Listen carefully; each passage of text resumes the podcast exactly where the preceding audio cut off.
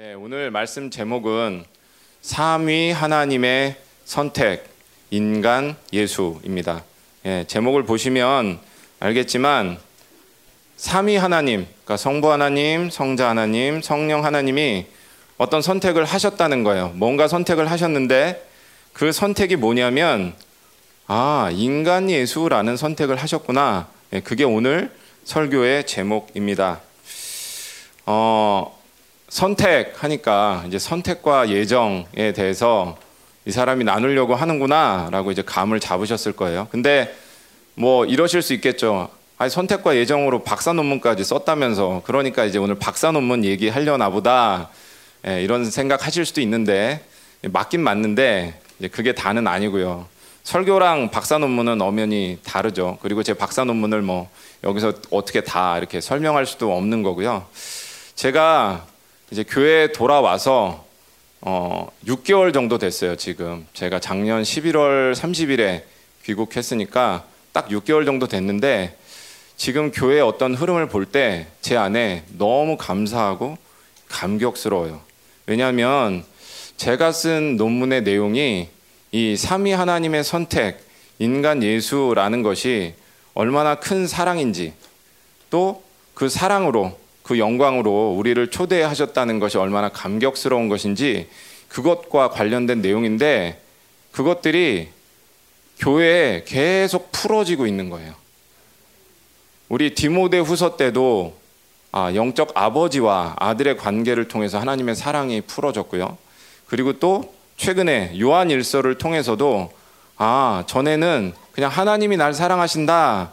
이렇게 우리가 느꼈다면 이제는 아버지 하나님이 또 예수님이 또 성령 하나님이 아, 이 삼위 하나님이 같은 사랑으로 나를 그렇게 사랑하시는 거였구나.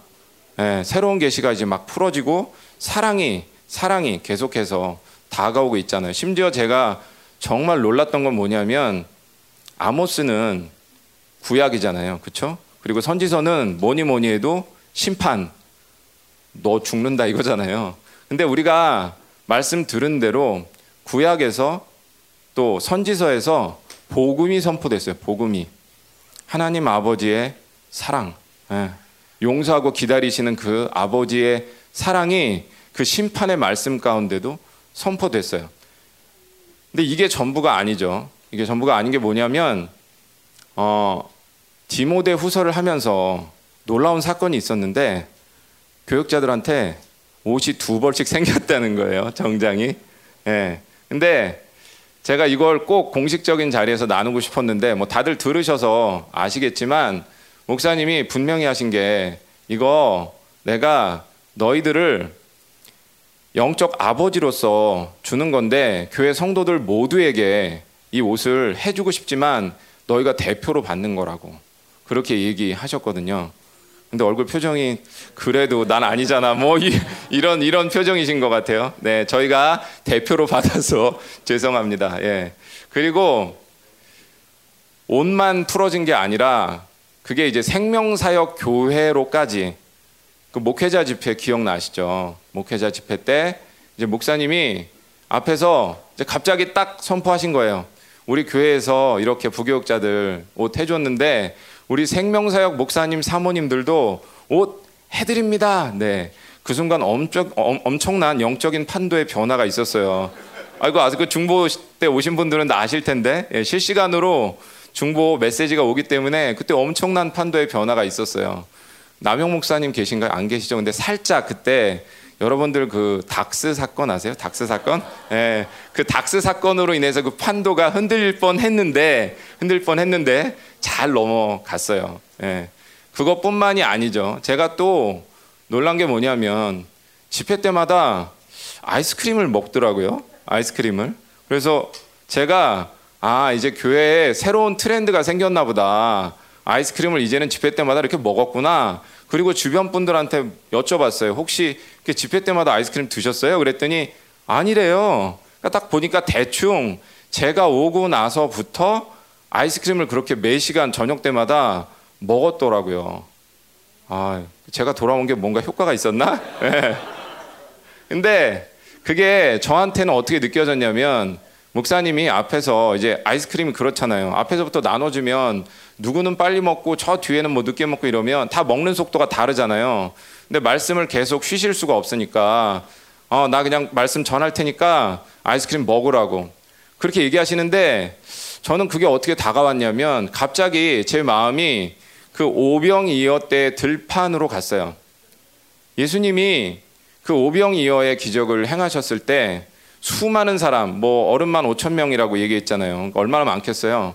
그러면 제자들이 그 떡하고 그러니까 빵하고 물고기를 나눠줄 때 한 번에 나눠줄 수는 없었을 거 아니에요. 그럼 누구는 빨리 먹고 누구는 천천히 먹고 하는 뭔가가 있었겠죠. 그런데 그 가운데서 예수님이 사람들 사이를 다니시면서 이 사람하고도 얘기하고 저 사람하고도 얘기하고 뭔가 이런 장면이 떠오르는 거예요. 저한테는 예수님 그분이 말씀이시잖아요. 그런데 예수님하고 같이 앉아서 하겐다즈를 먹는다고 생각을 하니까 아 너무 행복하더라고요. 아 이런 나라가 오고 있구나. 정말 그런 하나님의 나라가 우리 가운데 오고 있구나. 그게 저는 또 언제 확증됐냐면 루체에서 확증됐어요. 루체에서. 아마 한국에 여기 계속 계셔서 많은 분들이 아이 뭐 이게 어떠네 저게 어떠네 이러신 거 저도 알고 있는데 저한테는 최소한 제 기억 속에서는 열방교회에서 누군가가 미리 음식 준비를 하고 섬기고 그러지 않고 모두가 그런 장소에 가서 이렇게 밥을 먹었던 기억은 없거든요. 최소한 제 기억에서는 없어요. 없는데 어, 물론 장금이 분들이 섬겨 주신 게 더 맛있죠. 더 맛있고 귀한 헌신이고 한데 저한테는 그날이 정말 교회를 위해서 하나님이 풍성한 잔치를 열어 주신 것 같아서 너무너무 감사했어요. 정말 감사했어요. 아, 하나님이 진짜 우리 교회에 막 사랑을 그냥 풀어 놓으시는구나. 정말 감사하다. 혹시 아직도 루체에 불만이 계신 분들은 예, 영국에 한번 다녀오시면 그 불만이 깨끗하게 네, 해결이 됩니다. 그러니까 분명히 교회에 어떤 사랑을 쏟아붓고 계신 게 보여요. 그러니까 제가 앞에서 설교를 하려면 그냥 박사 논문이 뭐 저 이거 썼습니다 이럴 수는 없잖아요. 그러니까 뭔가 흐름에 맞는 그런 말씀을 전해야 되는데 제가 또 한 가지 나누고 싶은 건 제가 한 5년 반, 6년 정도 이제 밖에 나갔다가 들어온 거잖아요. 그러니까 제가 떠나던 시점이랑 돌아온 시점이 뭔가 이렇게 비교가 되면서 아, 교회에 하나님이 영광의 시즌, 뭐 사랑의 시즌이라고 할까, 영광의 때, 사랑의 때 이렇게 다르게 일하시는 게 좀 보이는 것 같아요. 제가 2014년도 7월에 석사를 마치고 미국에서 들어왔어요. 근데 그때 왜 들어올 수밖에 없었냐면 그때 교회가 전부 멈춰섰어요. 멈춰섰다는 게 무슨 말이냐? 생명사역, 또 셀, 뭐 이사중보 모든 게 다 스탑된 상태였어요. 그때는. 그러니까 제가 거기서 박사를 더 한다는 게 의미가 없죠. 교회가 멈춰섰는데 뭐 진사팀 나가서 박사하는 게 무슨 의미가 있어요. 그래서 귀국하게 됐는데 이제 깜짝 놀랐던 거는 그게가 7월이죠. 근데 12월까지 붕이 안 오면 우리 교회는 흩어지는 거다. 목사님 그때 그렇게 말씀하셨어요. 그러니까 저는 어, 6개월? 그럼 나는 어떻게 되는 걸까? 우리 교회는 어떻게 되는 걸까? 막 이런 생각들이 이제 움직이는 거죠. 근데 12월 크리스마스 때 어떤 말씀이 선포가 됐냐면 선택과 예정의 씨앗이라고 할 수 있는 말씀이 그때 선포가 됐어요. 예.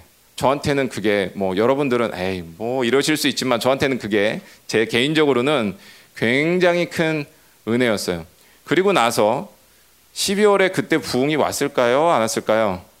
네. 표정들이 이거 목사님 맨날 이런 식으로 물어보시니까 이거 왔다고 해도 걸리고 안 왔다고 해도 걸리고 이런 표정으로 쳐다보시는데 그때 교회에 어떤 뭐 각자가 생각하시는 어떤 부흥의 기준이 있으시겠죠. 하지만 교회 어떤 전체적인 그런 부흥은 그때 오지 않았어요.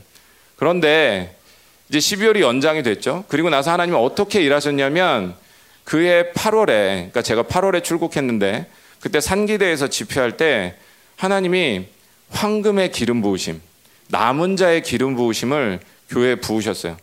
그러니까 남은 자의 영광을 교회에 허락하신 거예요.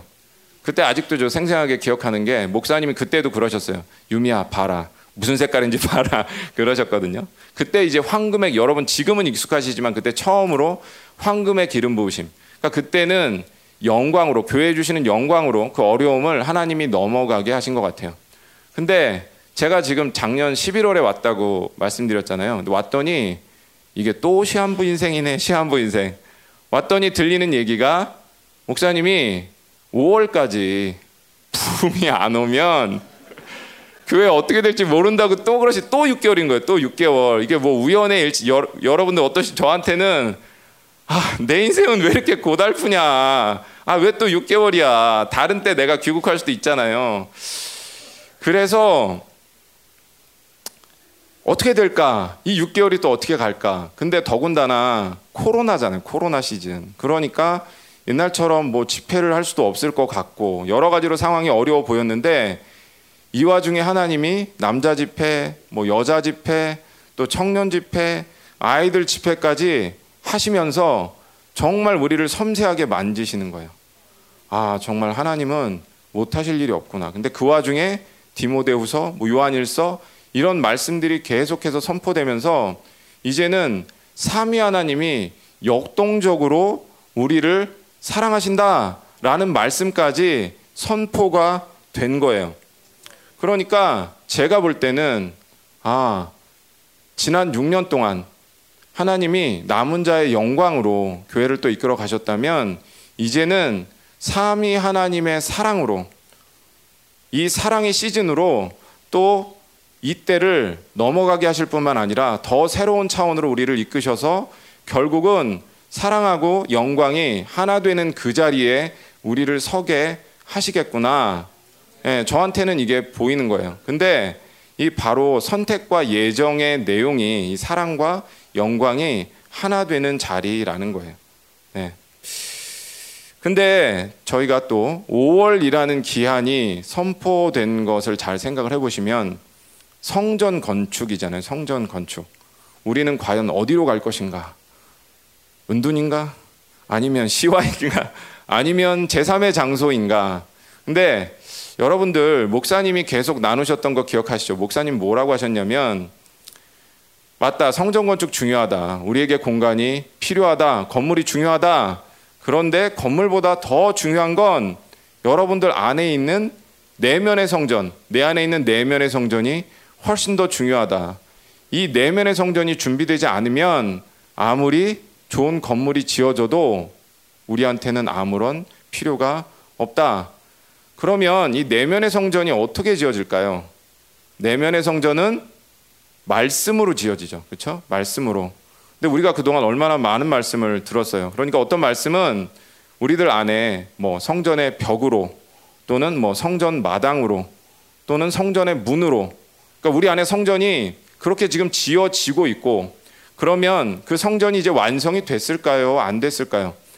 아마 많은 분들이 아유, 내 성전은 아직 뭐 절반 아니면 내 성전은 3분의 1 뭐 이렇게 생각하실 수 있는데 이 성전이 다 지어졌다라는 거예요. 왜냐하면 물론 개인차가 있을 수 있겠죠. 하지만 교회에서 공식적으로 선포된 말씀, 그 말씀은 이제 진리 체계의 완성이 이루어졌다라는 거예요. 목사님이 말씀하셨잖아요. 마가복음 끝나고 나서 이제 종말론을 통합하는 일이 아직 남았다.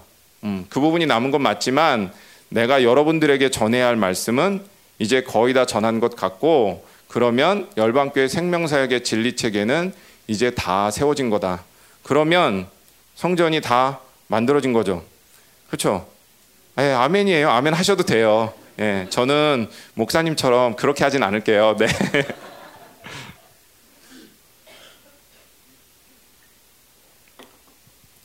근데 성전이 다 지어졌는데 내면의 성전이 다 지어졌는데 왜 우리가 그토록 갈망하고 기다리는 부흥이 오질 않을까?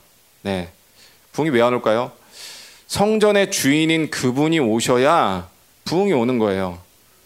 성전도 마찬가지죠. 우리가 진리 체계를 가지고 성전을 잘 지었어요.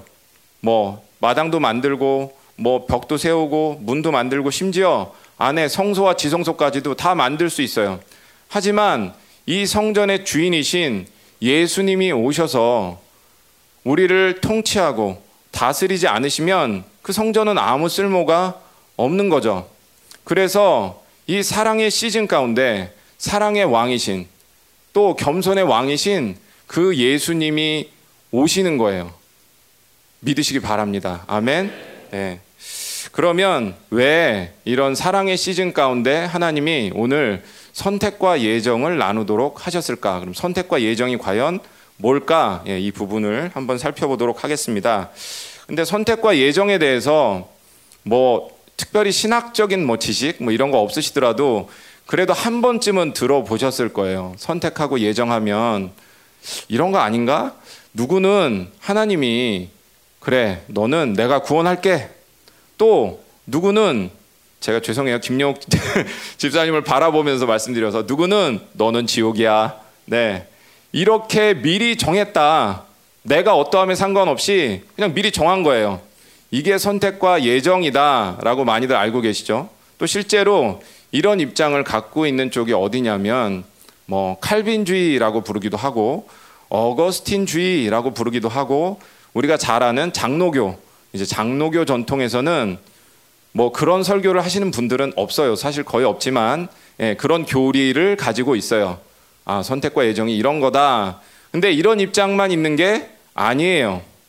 또 다른 한편, 또 다른 한편은 어디냐면 대표적인 게 이제 감리교 아니면 오순절, 오순절이라는 건 우리나라로 치면 순복음 교회 같은 교회를 얘기하는 거예요. 그런 쪽에서는 뭐라고 얘기하냐면 아니야, 하나님은 그렇지 않지. 하나님은 우리를 사랑하기 때문에 우리의 자유의지를 존중하셔. 그래서 누가 구원받을지 누가 멸망받을지를 그렇게 미리 정한 게 아니라 누가 어떤 선택을 할지를 미리 아시는 거야. 그러니까 이 사람이 나중에 예수님을 영접할지 아닐지를 하나님은 전지 모든 걸 다 아시기 때문에 미리 알고 계시는 것 뿐이야 라고 말하는 입장이 있어요. 그러면 이분들을 우리가 그래서 목사님 설교하실 때 많이 들으셨죠? 알미니안 주의라고 불러요. 그러니까 보통 우리가 선택과 예정하면 밖에서는 아, 이 두 가지 입장이 있구나. 다 이 중간쯤 어디예요? 다들 이렇게 생각을 하고 있어요. 근데 이건 뭐냐면 선택과 예정을 누가 주도권을 가졌느냐 이런 입장에서 바라보는 거예요. 그러니까 이 구원의 주도권이 하나님께 있느냐, 하나님의 주권이냐, 아니면 인간의 자유의지의 선택이냐. 그러니까 둘 중 하나인 거예요. 이쪽이냐, 저쪽이냐. 근데 이걸 이렇게 봐가지고는 이게 해결이 나지를 않는다는 거죠. 네. 여러분들은 어느 쪽이 맞는 것 같으세요? 이쪽이 맞는 것 같으세요? 저쪽이 맞는 것 같으세요? 참 어렵죠. 네.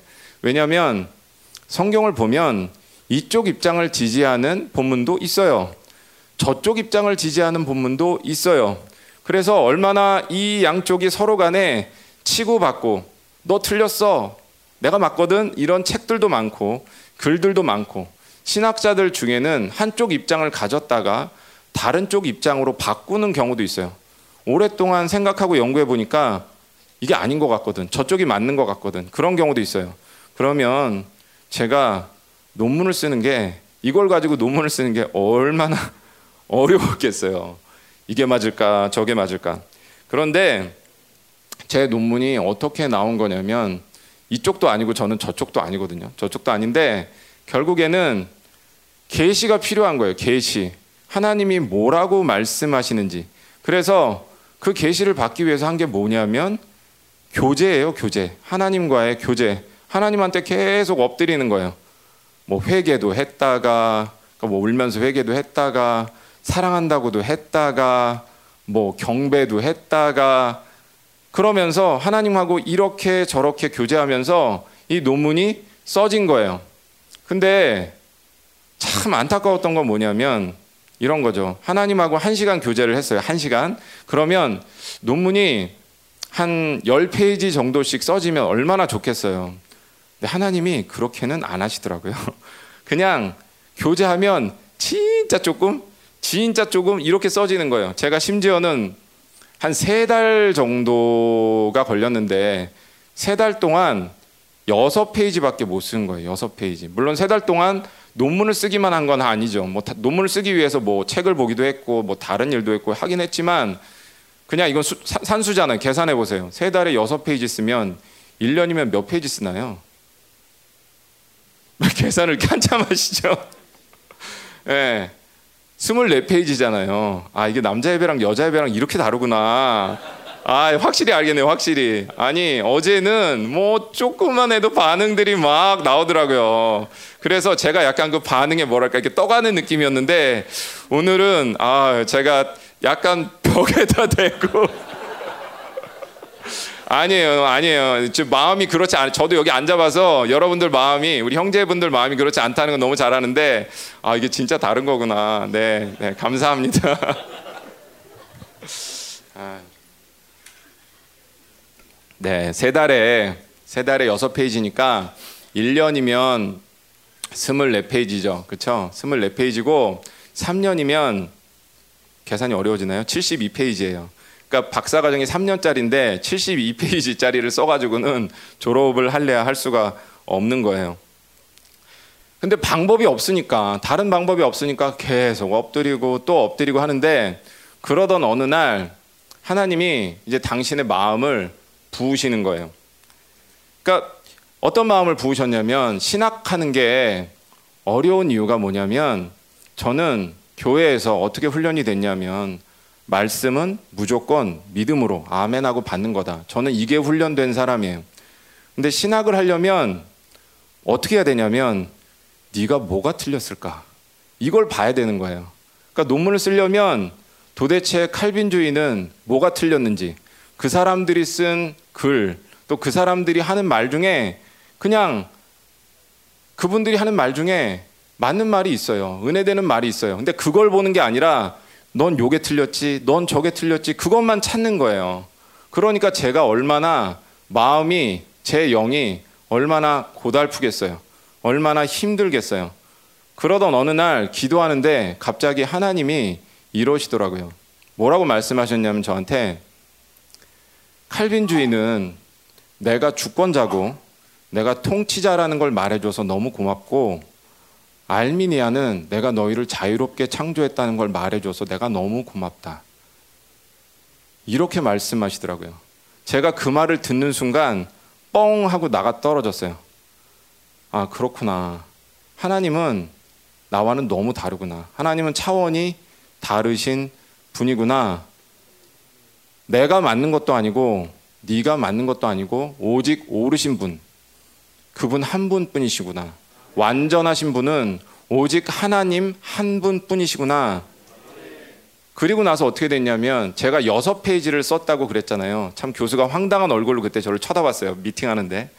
그 여섯 페이지를 가지고 그 여섯 페이지가 바탕이 돼서 그 뒤에 4만 자 정도를 그걸 가지고 써서 내려갈 수가 있었어요. 하나님이 하신 일이죠. 이게 절대 사람이 할 수가 없어요. 근데 그러면 저는 이 논문에서 이 선택과 예정을 어떻게 바라보느냐? 그러니까 선택을 보통 다른 분들이 이해하는 것처럼 누군가를 구원으로, 누군가를 멸망으로 미리 정하거나 아니면 하나님이 그것들을 미리 알고 계신다. 이렇게 보는 게 아니라 선택이란 삼위 하나님이 우리 인간을 사랑해서 어떤 선택을 하셨냐면 아들이신 하나님이 인간이 되기로 스스로 선택했다. 이게 선택이라는 거예요. 선택. 그럼 예정은 뭐냐?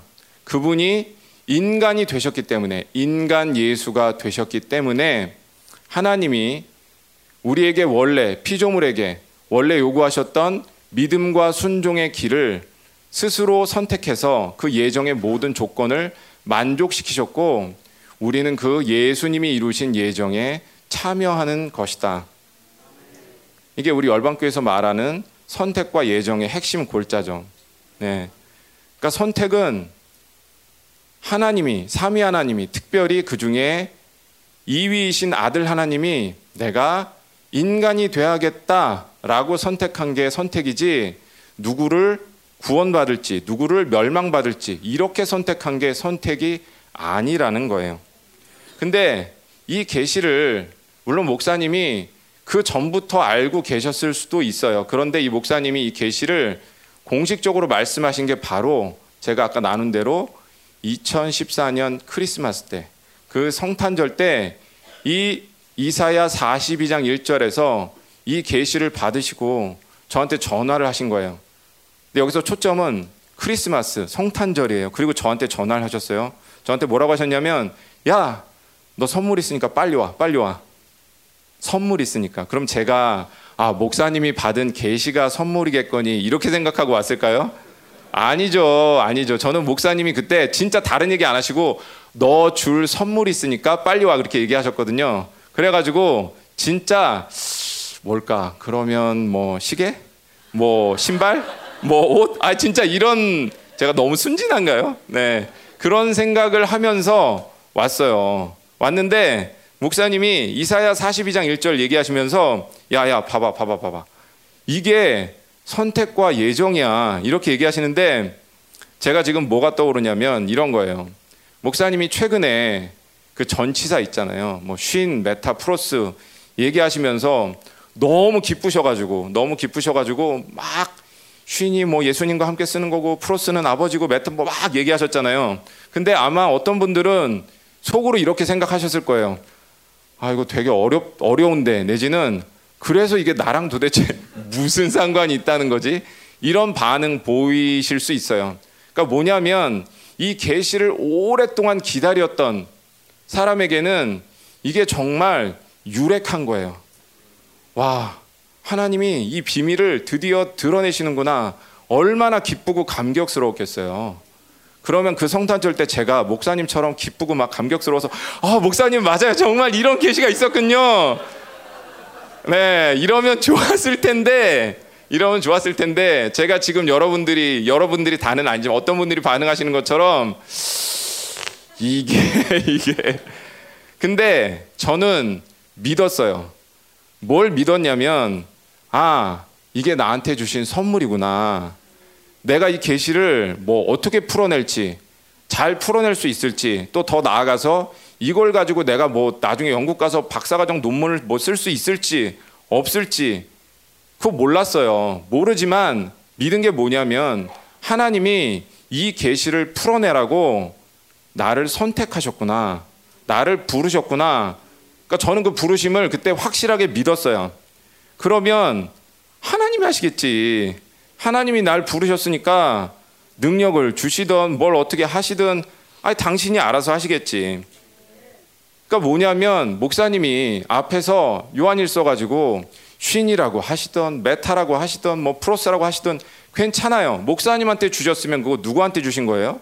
열방교회 주신 거잖아요. 그 계시가 누구 거예요? 우리 거예요. 우리 거. 여러분들 믿음으로 아멘 하시면 되는 거예요. 아멘. 그러니까 이게 아, 어제 얘기했던 거 또 얘기하려니까 살짝 재미없어지려고 하는데 예, 너무 적절한 예화라서 제가 또 나눌게요. 그 수요 예배 끝나고 나서 목사님이 이제 교역자들 쭉 앉아 있으니까 이제 설교 누가 할지 뭐 이런 얘기 하시면서 윤태정 목사님한테 그러시는 거예요. 너 7월 달에 네가 그동안 했던 거 종합해서 네가 한 달 동안 하라고 막 그렇게 얘기하시는 거예요. 그랬더니 이제 윤태정 목사님이 이제 힘들어 하시니까 이렇게 얘기하시더라고요. 힘든 게 그러니까 윤태정 목사님이냐 아니면 우리 목사님이니까 너냐 나냐 이렇게 얘기하시는 거예요. 그래서 전 속으로 아, 윤태정 목사님이 한 번도 아니고 한 달 내내 하시려면 윤태정 목사님 힘드시겠지. 진짜 그렇게 생각을 했거든요. 근데 목사님 뭐라고 얘기하시냐면 야, 넌 네가 힘들다고 생각하지? 아니야. 내가 힘든 거야, 내가. 왜냐하면 책임을 누가 져야 되니까 목사님이 지셔야 되니까. 그러니까 시킨 사람이 선택한 사람이 책임을 져야 된다는 거예요. 윤태정 목사님 책임을 지는 게 아니라 아 그때 아 정말 그렇구나. 하나님이 우리를 선택하셨다면 하나님이 책임지시는 거지 내가 책임지는 게 아니구나. 예, 근데 윤태정 목사님 버전은 약간 이렇게 뭔가 속아 넘어가는 예, 느낌도 있어요. 예.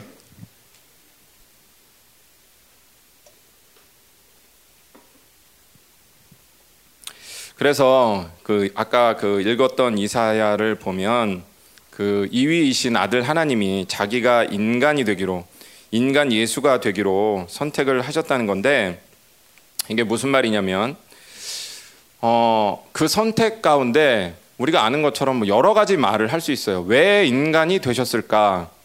뭐 우리의 죄를 대속하시기 위해서 맞아요. 또 우리가 히브리서에서 들은 것처럼 하늘 성소 사역을 통해서 우리 모든 죄의 파일을 뭐 삭제하시기 위해서 그것도 맞아요. 다 맞는 말이에요. 그런데 이걸 요한일서의 관점, 지금 교회 흐름의 관점에서 본다면 왜 인간 예수가 되셨느냐? 그런 선택을 하셨느냐? 그건 삼위 하나님의 교제와 사귐 가운데 우리를 초대, 우리를 동참하도록 하시기 위해서 그런 선택을 하신 거예요. 예. 그런데 이 이사야 42장 1절이 얼마나 엄청난 계시냐면 저한테는 모든 계시들 중에 가장 근원적인 계시예요. 근원적인 계시라는 게 무슨 말이냐?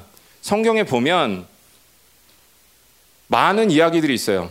뭐 교회에 대한 얘기, 또 뭐 구원에 대한 얘기, 뭐 사람이 뭐냐에 대한 얘기, 뭐 여러 가지 많은 얘기가 있는데 그 모든 얘기는 어디서부터 시작하는 거냐면 삼위 하나님이 누구냐? 그분이 어떤 존재냐? 그 이야기로부터 다 출발되어지는 거예요. 그런데 이사야 42장 1절에서 이 삼위 하나님이 어떤 선택, 인간 예수라는 선택을 통해서 내 존재는 이런 존재야 라고 우리에게 말씀해 주고 계세요. 그러면 여기서 인간 예수를 통해서 삼위 하나님은 자기의 존재를 결정하신 건데 이게 무슨 말인지 제가 좀 쉽게 풀어 드릴게요. 여러분들 존재를 결정한다라고 하면 되게 철학적으로 들리시잖아요. 예, 쉽지는 않은 말이에요. 그런데 제가 좀 쉽게 설명을 드리면 여기 앉아 계신 분들 중에 저는 여러 나라가 있는데 그 중에서 특별히 한국이 너무 좋아서 한국에서 태어나기로 결정하고 태어났습니다. 있으신가요? 네, 없으시죠? 그렇죠? 그리고 저는 어, 좀 어려서 편안하게 살고 싶어서 그래도 우리 부모님이 좀 돈좀 있으신 그런 분들을 저는 골라서 태어났습니다. 없으시죠? 없어요. 거꾸로 반대 방향도 마찬가지예요. 내가 결혼해서 자녀를 낳는데 자녀를 낳는데 우리 애는 내가 축구 선수 시킬 거거든요. 그래서 뭐 대충 신체 조건이 유전자가 키는 얼마, 뭐 몸무게는 얼마 이런 애로 선택해서 낳을 수 있나요? 없죠. 불가능해요. 그건 뭐냐면 우리 인간은 다른 말로 하면 피조물은 자신의 존재를 스스로 결정할 수 없어요. 그건 불가능해요. 오직 하나님만이, 오직 그분만이 피조물인 우리의 존재를 결정해 주시는 거예요. 그렇기 때문에 그 하나님은 어떤 분이시냐면 유일하게 자기 스스로 자신의 존재를 결정할 수 있는 분이에요. 우리들 중 누구도 피조물은 피조물인 우리는 누구도 내 존재를 결정할 수 없지만 그분은 하나님이시기 때문에 자기의 존재를 결정하실 수 있는데 그 결정이 뭐냐면 내가 인간 예수가 되겠다라는 게 자기 존재를 결정하신 사건이에요. 그래서 이게 가장 근원적인 계시라는 거예요. 이게 무슨 말이냐면 여러분들 음, 삼위 하나님이 계세요. 아버지 하나님, 아들 하나님, 성령 하나님 계세요. 그런데 이제 이 아들 하나님은 인간 예수예요. 인간 예수. 삼위 하나님의 존재 가운데 언제나 인간 예수가 계신 거예요. 그분은 이 땅에 사람으로 오셨죠. 아기 예수로 오셨죠. 그러면 그분은 지금 인간으로 계실까요? 아니면 어떤 우리가 잘 모르는 하나님으로 계실까요? 인간으로 계시죠. 그러면 그분은 재림하실 때, 다시 오실 때, 인간으로 오실까요? 아니면 우리가 잘 모르는 어떤 하나님으로 오실까요? 인간으로 오시죠. 그러니까 이 하나님, 삼위 하나님 중에 2위신 하나님은 내가 영원히 인간이 되겠다라고 존재를 결정하셨다라는 거예요. 이게 왜 중요한지 제가 더 풀도록 하겠습니다. 아, 바울이 에베소서 1장에서 뭐라고 말을 하냐면 에베소서 뭐 1장은 여러분들 잘 아시니까 그냥 제가 읽을게요. 1장 4절에 곧 창세 전에 그리스도 안에서 우리를 택하사 우리로 사랑 안에서 그 앞에 거룩하고 흠이 없게 하시려고 그 기쁘신 뜻대로 우리를 예정하사 예수 그리스도로 말미암아 자기의 아들들이 되게 하셨으니 여기 보면 창세 전이라는 말이 나와요. 창세 전이라는 말은 인간의 언어로는 시간 순서상 창조가 되기 이전 이렇게밖에는 이해가 안 되죠.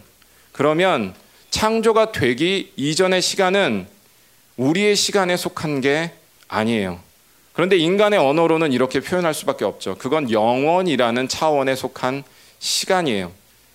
그러니까 창세 전에 일어났다라는 건 이게 영원의 시간에 속했기 때문에 영원 전부터 영원 후까지 이 사건은 불변의 사건이다. 이런 의미예요.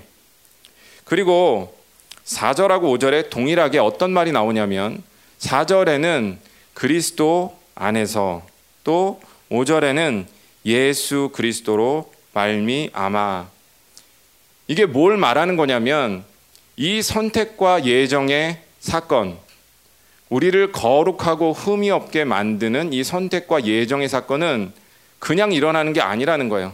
우리가 열심히 기도한다고 우리가 예배를 잘 드린다고 일어나는 사건이 아니라 반드시 인간 예수 안에서만 일어나는 사건이다라는 걸 바울이 말하고 있는 거예요.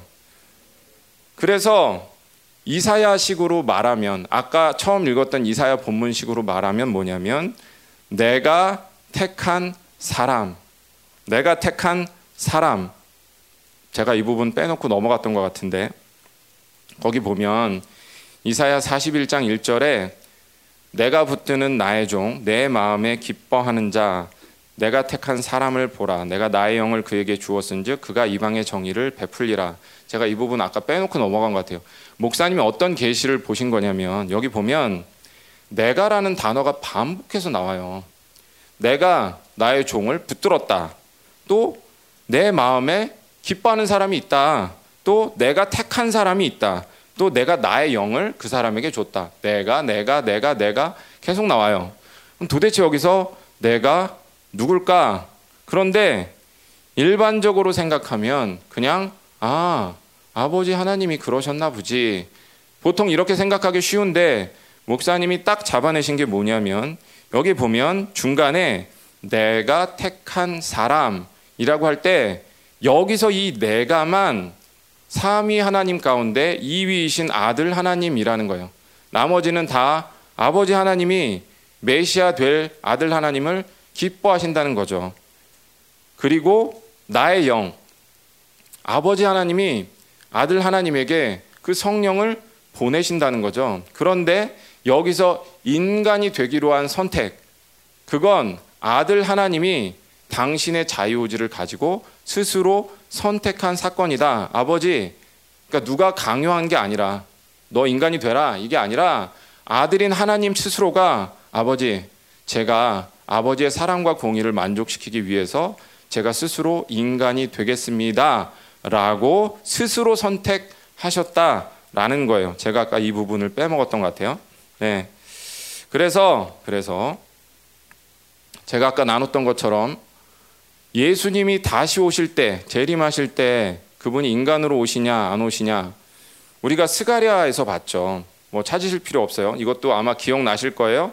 13장 6절에 보면 어떤 사람이 그에게 묻기를 내 두 팔 사이에 있는 상처는 어찌 됨이냐 하면 대답하기를 이는 나의 친구의 집에서 받은 상처라.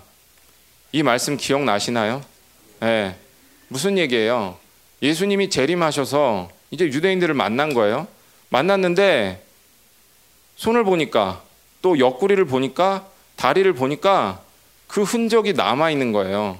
만약에 예수님이 인간이 아니라 어떤 다른 신적인 존재라면 이게 남아 있을 리가 없잖아요. 근데 이분이 인간으로 재림할 때도 오셨기 때문에 이 흔적이 그대로 남아 있고 그걸 확인시켜 주시는 거예요. 내가 사람이야. 사람이야. 물론 초림하셨을 때는 우리가 마가복음에서 들었던 것처럼 사르스 타락한 육체로 오셨죠. 물론 재림하실 때는 완전체로 오시겠죠. 하지만 여전히 그분은 인간이라는 거예요. 인간. 그러니까 천년 왕국에서 다스리고 통치하실 예수님은 인간의 왕으로서 다스리고 통치하시는 거예요. 네.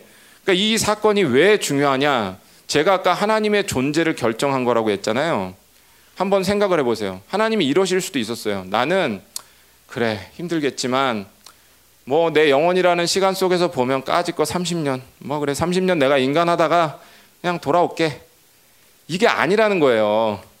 그러니까 그분이 초림하실 때 인간이 되셔서 30년 동안 인간으로 사시다가 십자가 지고 부활하셔서 난 다시 하나님 난 너희랑은 이제 난 하나님이고 너니 인간이지 이게 아니라는 거예요.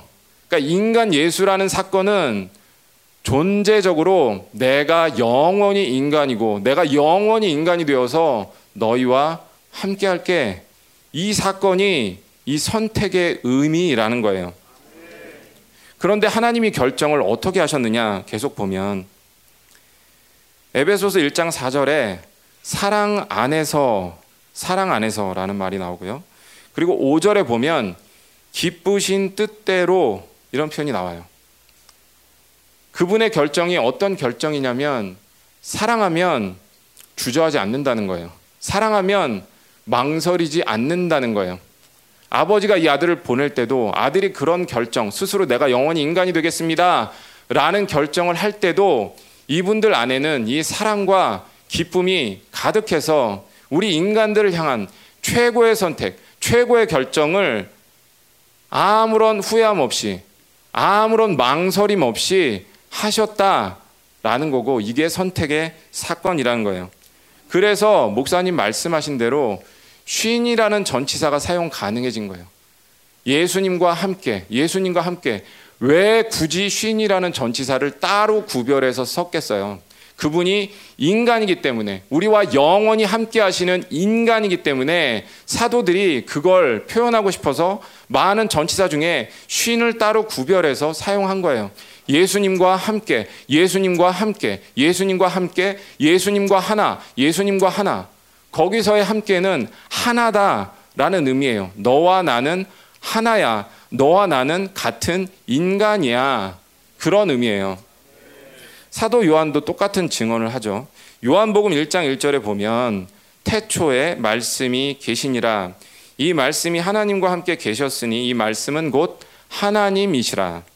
또 요한일서 1장 1절에도 똑같은 말을 하는데 태초부터 있는 생명의 말씀에 관하여는 우리가 들은 바요 눈으로 본 바요 자세히 보고 우리의 손으로 만진 바라 사도 요한도 똑같은 표현을 하고 있어요. 무슨 말이냐? 아까 바울이 창세 전에 이런 표현을 썼죠. 그럼 여기서 요한은 뭐라고 말하고 있냐면 태초에 같은 말이에요. 같은 말. 아, 그렇구나. 여기서 이 말씀, 요한에게 있어서 말씀은 조금 어려운 표현인데 선제하는 로고스라는 표현을 써요. 그러니까 우리가 잘 모르는 육신이 되기 이전에 어떤 하나님 이게 아니라 육신이 되셔서 내 옆에 살아있는 말씀으로 그래서 사도 요한이 어떤 표현을 해요? 내가 만질 수도 있어요. 내가 보고 느낄 수 있어요. 내가 자세히 살펴볼 수 있어요. 그런 말씀, 곧 예수님이라는 거예요. 근데 그런 이런 예수님 육신, 성육신의 사건이 언제 결정됐다고요? 사도 요한한테는 태초에 창세 전에랑 같은 말이에요. 아, 영원 전부터 영원 후까지 그분은 우리와 하나 되기로, 우리와 같은 인간이 되기로 결정하셨구나. 그러니까 인간 예수라는 존재는 하나님이 우리와 함께 하시기로 결정한 이 사건은 30년 동안 예수님의 공생의 기간 동안 잠깐 벌어졌다가 사라지는 사건이 아니라 영원 전부터 영원 후까지 넌 나랑 하나야. 넌 나랑 하나야. 난 그걸 위해서 아무것도 아끼지 않아. 난 이걸 선택했어. 라고 말씀하고 계신 거예요. 그러면 하나님이 어떤 선택을 하신 거예요? 인간이 되기 위한 선택이 쉬운 게 아니죠. 그래, 내 존재는 이제부터 인간을 향한 사랑으로 규정 짓자. 내가 인간이 되자. 원래 인간이 받아야 하는 심판을 내가 대신 받자. 내 몸이 찢기고 내 몸이 부서지고 내가 그렇게 십자가에서 수치스럽게 처절하게 죽어가도 나는 인간이 돼야겠다. 그리고 대신에 인간을 위해서 이 사랑과 이 영광의 교제에 참여할 수 있도록 예정의 길을 열자. 그걸 위해서 인간의 편에서 예수님이 목사님이 또 지난번에 나누셨잖아요. 대제사장이 지성소에 들어가는 그 사건이 쉬운 게 아니라고. 죄를 한 번만 지어도 그 대제사장은 여기서 바로 죽을 수밖에 없다고. 그러니까 공생의 내내 인간 예수시, 예수이신 그분이 그런 긴장감을 가지고 그 예정의 길을 완성하신 거예요. 그러면 우리한테는 뭐가 남았을까요? 우리가 어떻게 예수 안에서 함께 그 예정을 이룰 수 있을까요? 여러분들 법적으로는 다 끝난 거예요. 법적으로는 그분이 다 이루신 거지 내가 뭘 더해서 예정을 이루는 게 아니에요. 그분이 우리를 대표해서 다 이루셨어요. 다만 그 법이 효력을 발휘해서 내가 예수님과 똑같은 존재가 되려면 우리가 예수님이 하셨던 것처럼 그렇구나. 그 예정을 믿음으로 받아들이고 순종하기만 하면 나도 인간 예수가 이룬 그 예정에 똑같이 동참할 수 있는 거예요. 에베소서 1장을 다시 보면 바울은 예정을 영광이라고 말합니다. 영광이라고. 그러니까 바울의 예정은 우리가 거룩하고 흠이 없게 돼서 우리가 하나님의 영광을 찬송하고 우리가 동시에 그분의 영광의 찬송이 되는 거예요. 내가 그분께 영광을 돌리지만 또 어찌 보면 하나님이 우리에게 영광을 돌리는 그런 관계가 바울이 본 예정이에요. 바울이 이것을 봤을 때 얼마나 감격스러웠을까? 얼마나 그 마음이 설렜을까? 그래서 에베소서 1장을 잘 보면 여기도 삼위 하나님의 일하심이 나와 있는데 3절부터 6절까지는 아버지 하나님, 7절부터 12절까지는 아들 하나님, 그리고 12절부터 14절까지는 성령 하나님이 우리 예정을 이루시기 위해서 어떤 일들을 행하셨는지가 나와 있어요. 근데 뭐 이거는 목사님이 에베소서 강의에서 뭐 워낙 자주 얘기하셨으니까 각자 아, 삼위 하나님의 관점에서 보니까 아, 그렇구나. 이게 아버지 하나님이 하신 일이고 이게 아들 하나님이 하신 일이고 이게 성령 하나님이 하신 일이구나. 예, 에베소서의 팔복을 그런 관점에서 숙제로 내드릴 테니까 예, 한번 읽어보시기 바랍니다.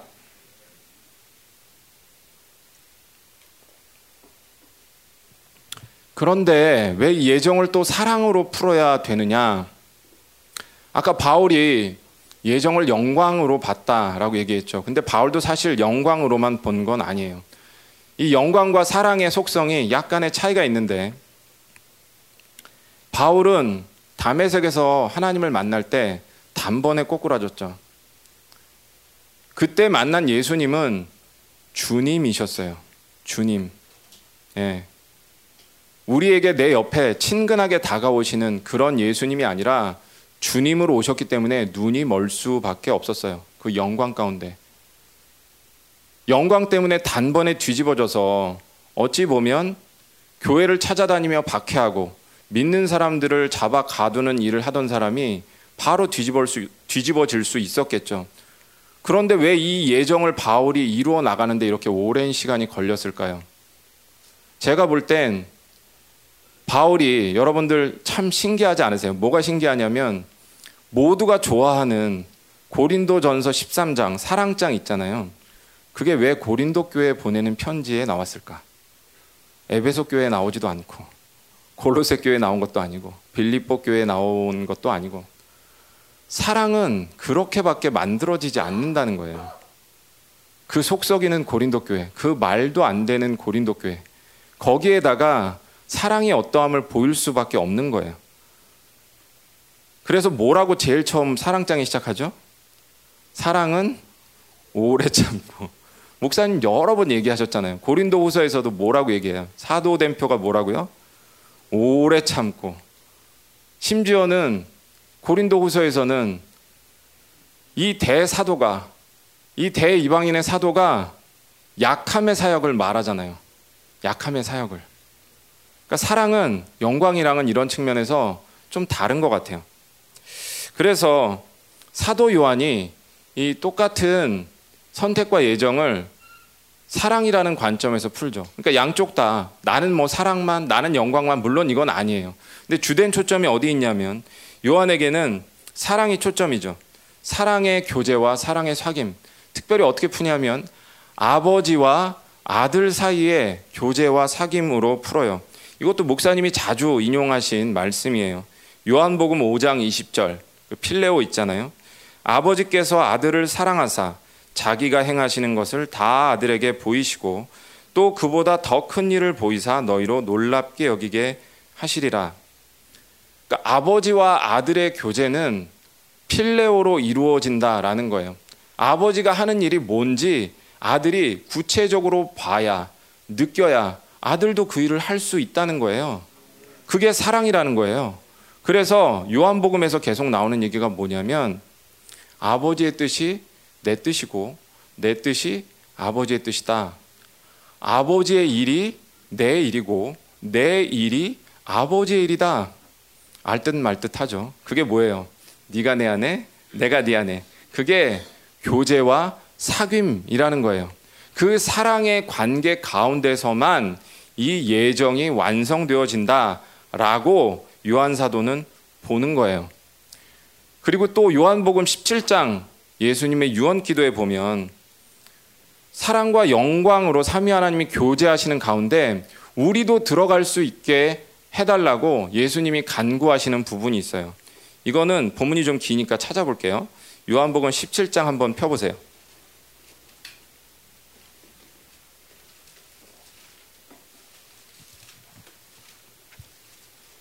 예, 17장 21절부터 24절까지입니다.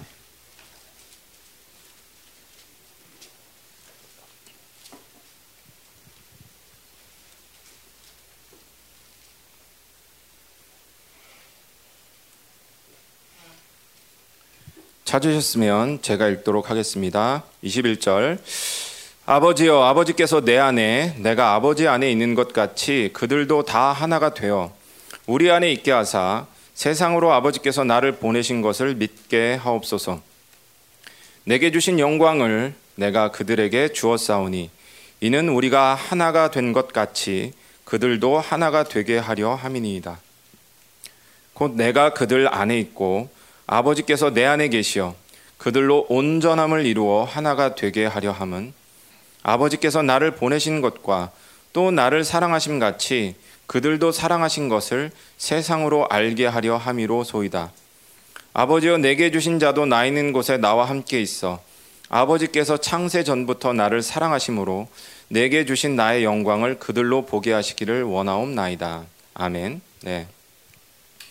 여기 보면 우리가 생명 교류의 실체에 대해서 목사님께 말씀을 여러 번 들었어요. 내가 내 안에, 내가 내 안에. 네, 발음이 좀 어렵지만 내가 내 안에, 내가 내 안에.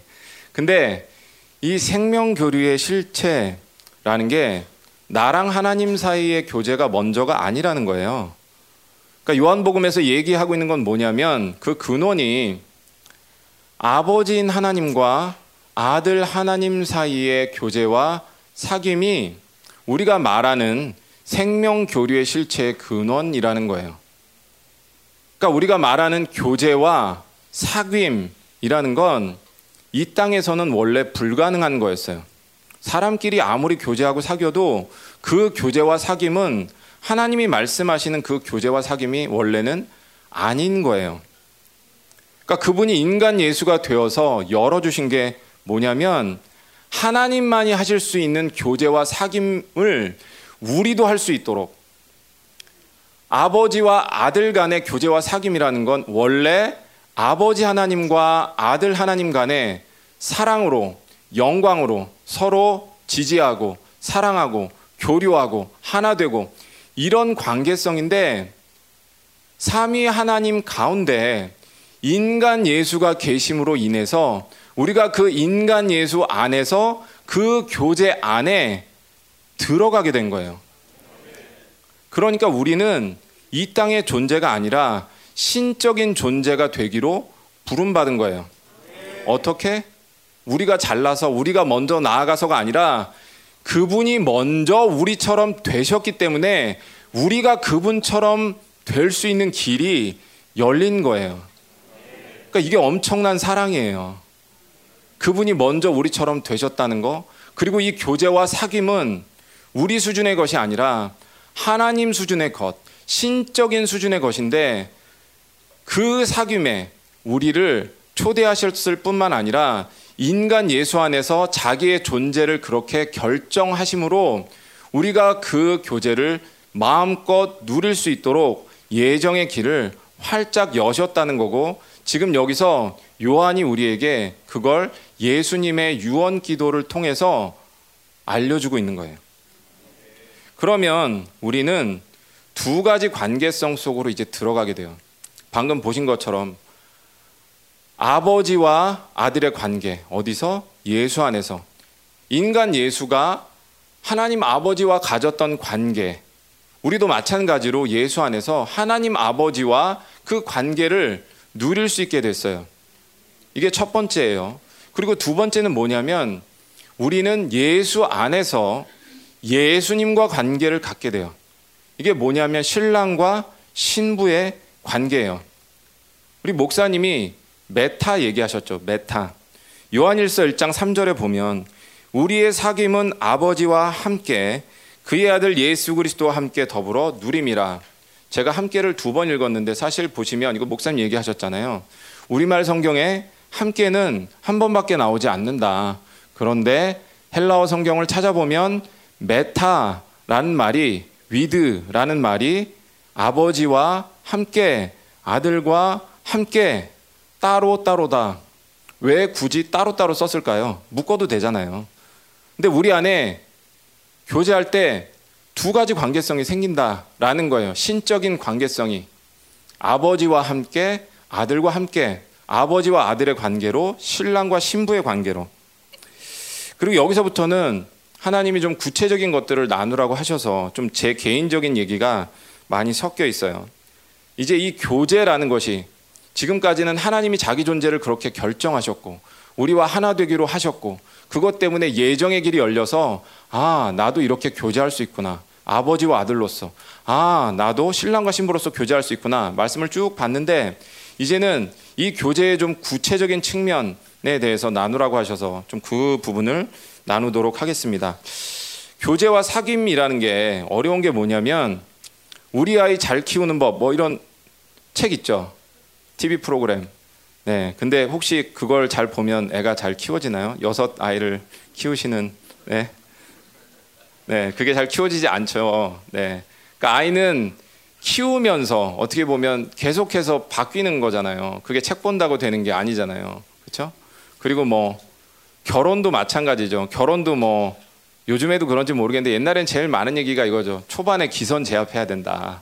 어, 그게 끝까지 평생 간다. 뭐 이런 얘기 많았는데 그게 맞든가요? 살아보시니까 전혀 어? 뭔가 맞다는 표정을 약간 정력주선 아니 아니에요? 절대 아니에요? 네 아이, 혹시 그러신 줄 알고 네. 네, 아니죠. 죄송해요. 네 그 아닌가 봐요. 네. 어, 박통일 집사님도 약간 웃으시는 게 네, 그거 아니라는 거예요. 그러니까 교제와 사귐은 뭐 누가 옆에서 야 너 그거 어? 한 달 안에 잡아야 돼. 그런다고 해서 해결되는 게 아니라는 거죠. 그러면 어떻게 해야 되냐면 어떻게 해야 되냐면 그 사귐 속으로 내가 직접 들어가서 경험해 보기 전에는 사실은 알 수가 없어요. 그래서 목사님도 앞에서 요한일서 선포하신 다음에 얘기하신 게 뭐예요? 이제 교제권이 선포됐으니까 삼위 하나님의 일하심이 선포됐으니까 여러분들 각자가 기도하면서 그 하나님을 만나보라고 얘기하신 거잖아요. 근데 저한테는 하나님이 네 얘기라도 좋으니까 좀 그것들을 구체적으로 나눠봐라 이렇게 얘기하셔서 제가 좀 나누도록 할게요. 그럼 먼저 아버지하고 아들 관계를 볼게요. 아버지하고 아들 관계. 어, 여러분들한테는 자녀가 있으신 분들은 아, 뭐 아버지하고 아들 관계가 특별한가? 약간 그냥 왜냐면 결혼해서 아이를 낳으면 그 관계가 생기는 거니까 이제 그렇게 생각하실 수 있는데 히브리서 1장 5절을 보면 제가 읽어 드릴게요. 하나님께서 어느 때 천사 중 누구에게 너는 내 아들이라 오늘 내가 너를 낳았다 하셨으며 또다시 나는 그에게 아버지가 되고 그는 내게 아들이 되리라 하셨느냐. 예. 우리 히브리서 할 때 이 말씀 히브리서 기독론 하면서 들었어요. 잘 보세요. 우리가 먼저 창조됐어요. 천사들이 먼저 창조됐어요. 천사들이 먼저 창조됐잖아요. 그리고 뭐 저는 뭐 영안이 열린 건 아니라서 그런 건 모르지만 천사들을 보던 분은 목사님도 얘기하셨지만 그 영광의 빛이 광채가 너무 밝다는 거예요. 그래서 우리가 육안으로 그걸 잘못 보면 눈이 실명할 정도로 영광스러운 존재라는 거죠. 천사들이. 그런데 오늘 말씀에서 뭐라고 얘기하고 있냐면 천사들은 아들이에요, 아니에요? 아니에요. 여기서 말하는 아들은 예수님이에요. 예수님이 아들이라는 거예요.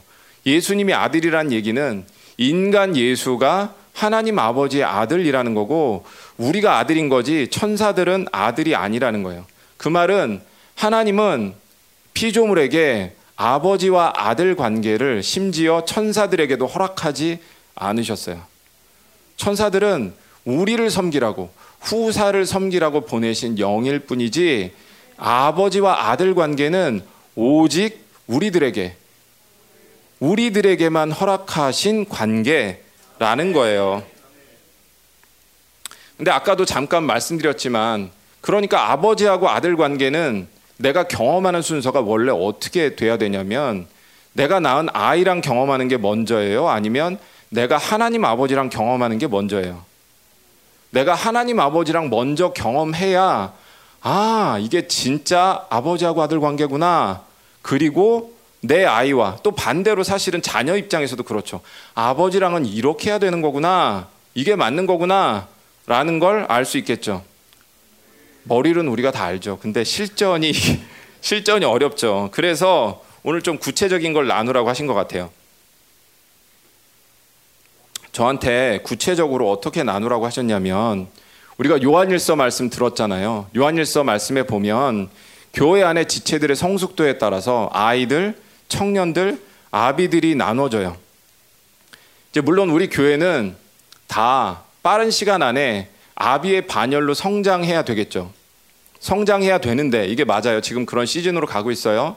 그런데 문제는 뭐냐면 아까 잠깐 나눈 것처럼 사랑이라는 게 그냥 바울처럼 담에색 사건 한 번 만났다고 해서 단번에 되는 게 아니라는 거예요. 사랑은 시간이 걸려요.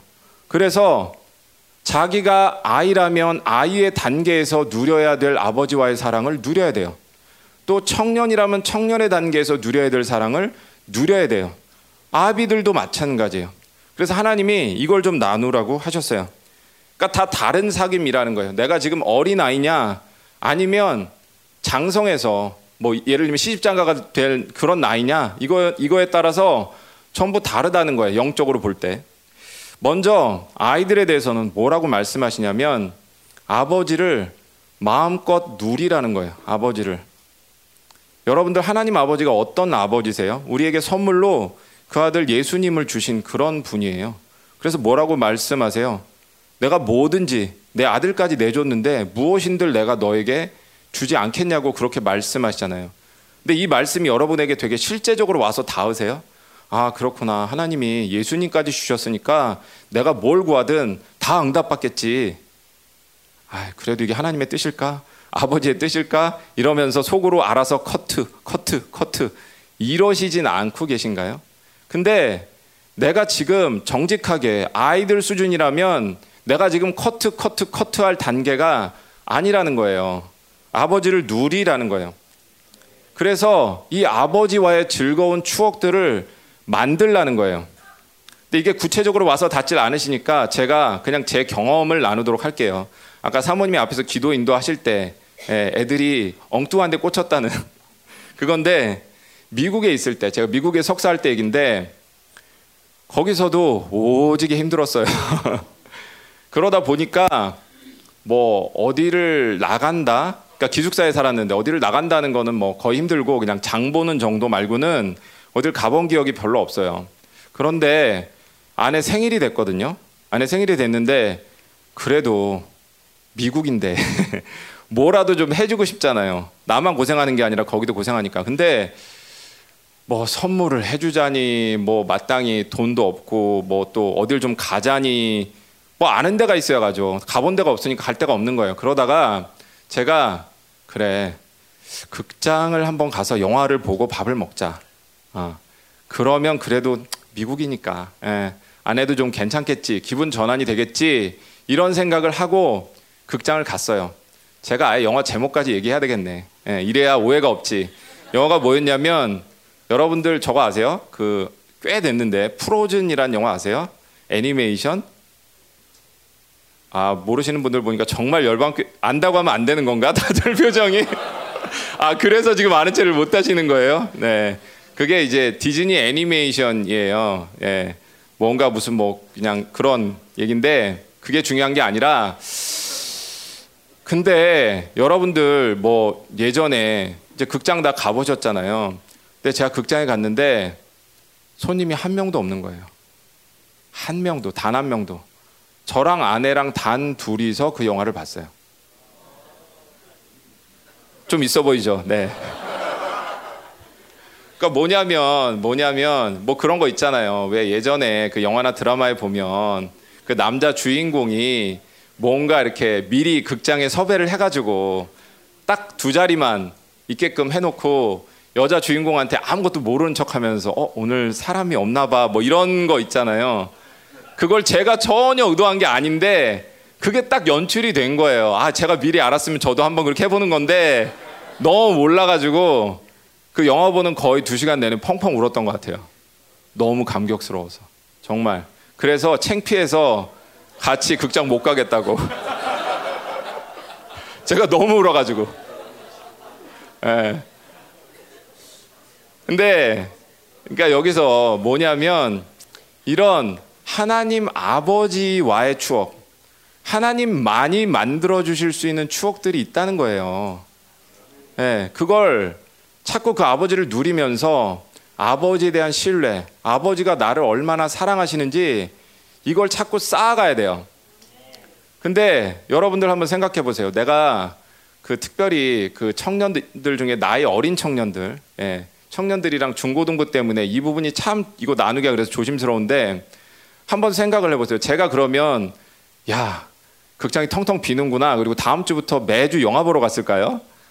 아니라는 거예요. 아니라는 거. 하나님이 주셔서 누린 것들은 그걸 내가 알고 누리면 우리가 세상에 빠지도록 하지 않아요.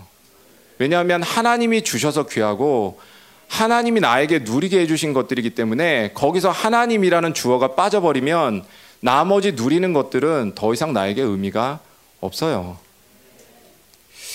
그리고 다음은 이제 아이들 단계에서 청년들 단계에 가면 이제 광야 생활이 시작이 되는 거죠. 광야 생활. 광야에서 하나님 아버지랑 어떻게 교제하는지를 또 배워야 돼요. 광야 여러분들 상상만 해도 뭐 전갈, 독사, 땡볕, 뭐 광야하면 떠오르는 이미지가 딱 있잖아요. 그리고 어디서 나타날지 모르는 적들. 그러니까 출애굽기를 보면 우리가 잘 알 수 있죠. 근데 이제 청년의 때가 돼서 광야로 들어가면 이 아이들 때 느꼈던 아이들 때 자주 접했던 이 솜사탕 같은 이벤트는 점점 줄어들어요. 극장 갔더니 아무도 없더라. 아, 이때가 좋아요. 이때가 참 좋은 때예요. 근데 이제 청년의 때에 되면 이런 이벤트는 사실은 잘 없죠. 근데 그렇다고 해서 여기서 끝나는 게 아니라 하나님 뭘 배우게 하시냐면 하나님이 주시는 만나에 감사하는 법을 배우게 하세요. 예. 만나라는 거는 그때그때 주시는 거죠. 예, 그때 그때 그날 그날 주시는 거. 그러니까 이것도 제가 영국에서 있었던 일을 나누면 그냥 만나 얘기 나왔으니까 먹는 거 말씀드릴게요. 여러분 오뎅 좋아하세요? 오뎅? 네, 저 오뎅 반찬 좋아하는데 영국에는 제가 살던 지역은 좀 시골이라 한인 식료품점이 없었어요. 유일하게 그 비슷한 걸 구할 수 있었던 데가 그 중국인이 운영하는 조그만 가게였거든요. 근데 거기 어느 날 오뎅이 들어온 거예요. 근데 꽝꽝 얼어서 여러분들 오뎅을 사서 집에서 꽝꽝 얼렸다가 녹여서 한번 드셔보세요. 맛이 어떤가. 흐물흐물해서 맛이 없어요. 그런데 그 오뎅이 얼마나 감사한지 몰라요. 근데 그게 계속 들어오는 게 아니라 들어왔다 안 들어왔다. 그러면 그 오뎅이 저한테는 만난 거예요. 예. 여러분들 웃으시는데 제가 뭐 그러면 그거 말고도 여러분들 여기서 짬뽕 라면 좋아하세요? 짬뽕 라면? 에이, 짬뽕 라면 먹느니 그냥 중국집 가서 짬뽕 한 그릇 시켜 먹고 말지 뭐 이러실 텐데 거기는 그런 중국집이 없잖아요. 그럼 짬뽕 라면이 얼마나 귀하냐면요. 한국에서 혹시나 소포 택배 이런 걸로 누가 보내주시면 그걸 아끼고 아껴서 특별한 이벤트가 있는 날 먹는 거예요. 상상이 되세요? 네? 근데 너무 감사해요, 그게. 그 짬뽕 하나가 심지어 뭐 저희는 양이 작아서 그럴 수도 있지만 두 개를 못 끓이고 하나를 끓여서 밥 말아서 나눠 먹는 거예요. 처절하죠. 네. 근데 그래도 감사해요. 그래도. 네. 근데 네, 이러니까 다들 표정이 목사님 맨날 얘기하시는 것이 너 진짜 그지처럼 살았구나. 그지처럼 살아도 진짜 감사했어요. 네. 근데 이게 육적인 것만 그런 게 아니라 영적인 공급에 있어서도 마찬가지라는 거예요. 영적인 공급에 있어서도 저희가 얼마 전에 집회하면서 자리 때문에 좀 불편한 마음들이 있었죠. 앞에 앉을 거냐, 뭐 뒤에 앉을 거냐, 내가 원하는 자리에 앉을 거냐, 어디 앉을 거냐. 네, 지금 많이 정리가 됐는데 뭐냐면 뭐 저 그리고 지금 공부하고 있는 뭐 우리 이수영 전도사님 가정이나 또 우리 주디나 또 전에 같이 나가서 공부했던 뭐 윤종 목사님 또 우리 정성호 목사님 다 거기서 어떻게 예배드렸을까요?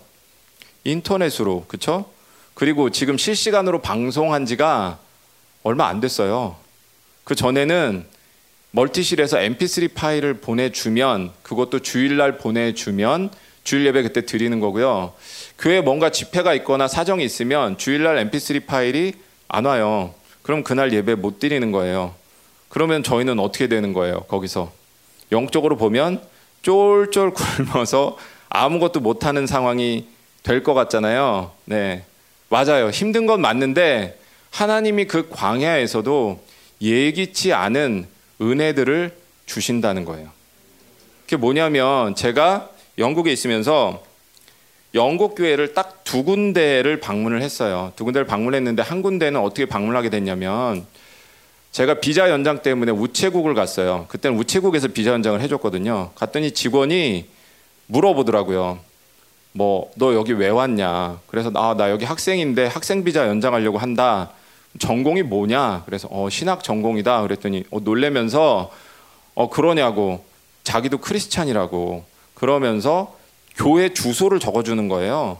주소를 적어주면서 혹시 올 수 있으면 한 번만 와달라고. 그래서 처음에는 뭐지? 근데 이제 뭐 우체국에서 우연히 만난 사람이니까 그래서 기도를 했는데 하나님이 그냥 편안하게 가라고 그렇게 말씀하셔서 그 교회를 찾아갔어요. 예. 제가 어제도 시몬이 선교사님 찾았는데 시몬이 선교사님 오셨죠 오늘 어디 계세요? 아 예. 그 교회가 어디 위치한 교회냐면 시몬이 선교사님이 옛날에 그 동네 사셨더라고요. 이제 영국의 엘론이라는 동네가 있어요. 시몬이 선교사님한테 가서 그 교회가 그 동네가 얼마나 시골인지 한번 물어보세요. 제가 살던 데도 시골인데 거긴 더 시골이에요, 더 시골. 그러니까 갔더니 그 시골스러운 교회 느낌이 뭐냐면 딱 그 동네 사람들만 모이는 그 특유의 느낌 아세요? 시골 교회 느낌? 그분들이 모여서 이렇게 예배 드리는데 제가 안 그래도 영어를 못 하는데 시골로 들어가니까 사투리가 더 심한 거예요. 아, 무슨 말이야? 왜 오라고 한 거야? 뭐 거의 못 알아듣고 끝났어요.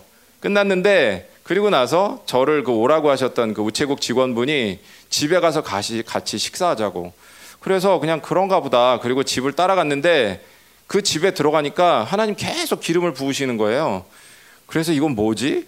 근데 밥을 먹으면서 다른 얘기 한 게 아니에요. 그냥 나는 여기 왜 왔고 내 부르심은 뭐고 우리 교회는 어떻고 그냥 이런 얘기들을 짧게 짧게 짧게 나눴어요. 근데 하나님이 기름 부으심이 너무 강한 거예요. 그러니까 그 아내분이 계속 우시더라고요. 펑펑 우시는 거예요. 그래 나중에 여쭤봤어요. 왜 이렇게 우시냐고. 자기가 너무 갈급했다는 거예요. 너무 갈급하다고. 진짜 하나님을 만나고 싶었다고. 진짜 하나님이 있는지 그 살아계신 하나님이 있는지 너무너무 확인하고 싶었는데 하나님 이렇게 멀리서 한국에서 사람을 보내주실지는 정말 몰랐다고. 진짜 고맙다고. 그러면 제가 거기서 어떤 마음이 들었을까요? 아, 난 인터넷으로 예배 드리니까 하나님이 날 잊어버리셨구나. 우리 교회 이번에 mp3 파일을 안 보낸 걸 보니 날 버린 게야. 뭐 이런 생각했을까요? 그렇지 않다는 거죠. 분명히 하나님이 광야에서만 주시는 그런 은혜와 공급이 또 있어요. 그리고 이제 아비들. 근데 아비들에 대해서는 사실 뭐 제가 뭐 별로 나누지 않아도 다들 알아서 잘 하실 것 같지만 어 저한테 주신 마음은 뭐였냐면 어 아비의 단계에서 하나님 아버지랑 사귄다라는 건 뭘까? 뭐냐면 하나님 아버지의 마음을 받아서 통회하는 거였어요. 통회하는 마음을 가지는 거였어요. 그럼 통회하는 심령이라는 게 뭐냐면 우리가 이사야 57장에 통회하고 겸손한 마음, 심령 얘기할 때 우리가 들었죠. 마음이 깨어져서 심령이 깨어져서 가루가 된 상태가 통회하는 심령, 통회하는 마음이라는 거예요. 이게 신약에서는 애통하는 심령이죠. 그리고 예수님이 아버지의 나라가 이 땅 가운데 오기를 간절히 바라시면서 가졌던 마음, 그게 바로 애통하는 마음. 여기서는 구약에서는 통회하는 심령이에요. 근데 마음이 깨어진다라는 게 머리로는 알겠는데 이게 잘 안 되는 거예요. 어떻게 해야 마음이 깨어질까? 어떻게 해야 마음이 깨어질까? 그러다가 제가 영국에 있을 때 어떤 시간이 있었냐면 하나님이 이해가 안 되던 시간이 있었어요. 이해가 안 되던 시간. 아니, 하나님, 나는 당신이 시켜서, 당신이 시켜서 한 일인데 내가 왜 이렇게 오해를 받아야 합니까? 내가 왜 이런 어려움을 겪어야 합니까? 이거 당신이 시켜서 한 일 아닙니까? 만약 이게 내가 뭔가 잘못 들어서 내지는 뭔가 미혹이라면 그냥 그렇게 말씀하시고 끝내세요. 왜 이걸 계속 끌고 가십니까? 나 너무 힘듭니다. 이러면서 하나님을 원망하던 그런 시간이 있었어요. 그런데 그렇게 계속 기도하던 중에 하나님이 저에게 뭐라고 말씀하셨냐면 이렇게 말씀하시더라고요. 너는 내 손에 잡히는 고운 가루가 되라. 이렇게 말씀하시더라고요. 제가 그날 얼마나 많이 울었는지 몰라요. 그냥 내가 판단, 내가 옳다는 거, 뭐 그런 거 하나도 중요하지 않더라고요. 아, 그리고 나서 제가 뭐 수요일에도 나눴지만 한 6개월간을 너무 아팠잖아요. 너무 아파서 이 신장 때문에 하루하루가 너무 고통스러웠어요. 그러니까 주님이 십자가를 지시고 가면서 왜 그렇게 쓰러지실 수밖에 없었는지 제가 알겠더라고요. 아, 이래서 또 쓰러지시고 또 쓰러지시고 했구나. 그러면서 제 심령이 제 마음이 완전히 가루가 되어서 부서지는 걸 알겠더라고요. 그런 마음이 되니까 제 마음 가운데 어떤 단어도 남지 않아요. 딱 하나 남는 게 있다면 그분이 내 아버지라는 사실, 그거 하나 남아요. 정말 논문이라는 단어, 심지어 뭐 남은 자라는 단어, 어떤 단어도 남지 않아요. 그냥 나오는 기도가 단 한 가지예요. 아버지의 뜻이 이루어지게 하옵소서. 그 기도 말고는 다른 기도가 아무것도 나오지 않더라고요. 그런데 제가 그 시간을 겪고 나서 마지막에 어떤 꿈을 꿨냐면 십자가에 못 박히는 꿈을 꿨어요. 십자가에 못 박히는 꿈이 얼마나 생생하냐면 제 손에 들어오는 그 못이 다 느껴지는 거예요. 꿈인데 너무 아파서 정신을 차릴 수가 없었어요. 그러니까 살이 찢어지고 피가 튀는데 그거 하나하나가 다 느껴지는 거예요. 그러니까 제 왼손이 못 박혔어요. 근데 인간이 얼마나 연약하냐면 그 와중에 이런 생각이 들어요. 설마 내 다른 손을 못 박지는 않겠지. 여기서 끝내겠지. 근데 여지 없어요. 제 오른손도 못 박더라고요. 제 다리도 못 박더라고요. 그리고 마지막에 저를 못 박은 사람의 얼굴이 보였어요. 그때 제가 너무 충격이었어요. 저를 못 박은 사람은 로마 군인이 아니라 예수님이었어요. 예수님이 인정사정 없이 내리치시더라고요. 그때 저는 하나님의 사랑에 다른 측면을 봤어요. 제가 죽도록 아프면서도 너무 신기했던 건 뭐냐면 이게 물론 은혜죠. 저는 예수님이 저랑 함께 아프시다는 게 100% 믿어졌어요. 그래서 견딜 수 있었어요. 하나님 저한테 뭐라고 하셨냐면 내가 낫기를 원한다. 그런데 네가 여기서는 낫지 않을 것이다. 사실은 그렇게 말씀하셨어요. 그러니까 그 처절한 기간 동안 저는 나을 소망이 하나도 없었던 거예요. 무조건 그 시간을 저는 통과해야만 했어요. 그런데 그게 아버지의 사랑이라는 게 너무 믿어지는 거예요. 정말 주님이 나를 사랑하셔서 그 영광을 주시고 싶어서 아버지의 마음도 너무 아프지만 나에게 이런 시간을 겪게 하시고 내 마음이 부서져서 가루가 되기를 원하시는구나. 그래서 너무 감사했어요. 그리고 한국에 와서 사진을 찍어 보니까 정말 신장 한쪽이 찌그러졌더라고요. 이게 저한테는 예수의 흔적이에요. 예. 하나님 그러셨거든요. 네가 만약에 한국에 돌아가서 병원에 가면 그건 치료 목적이 아니라 확인하는 게 될 거라고 그렇게 말씀하셨거든요. 그리고 아버지와의 사귐을 쭉 봤으니까 이제 신랑과 신부로서 예수님과 어떤 사귐을 갖는지 그걸 좀 보도록 하겠습니다. 근데 저는 여러분들에게 이 하나님 아버지, 그러니까 아버지와의 사귐이 더 어려우신지 아니면 이 신랑과 신부의 사귐이 더 어려우신지 그건 잘 모르겠어요. 근데 이건 개인차가 있는 것 같아요. 왜냐하면 저는 아버지에 대한 상처 때문에 오히려 아버지와의 사귐보다 신랑인 예수님과의 사귐이 먼저 열렸어요. 다른 분들은 어떠신지 모르겠어요. 저는 하나님을 아버지라고 부르는데 꽤 시간이 오래 걸렸어요. 그리고 집회 때 하나님 그 상처를 만지시고 나서 그때부터 본격적으로 하나님 아버지와의 사귐이 시작됐어요.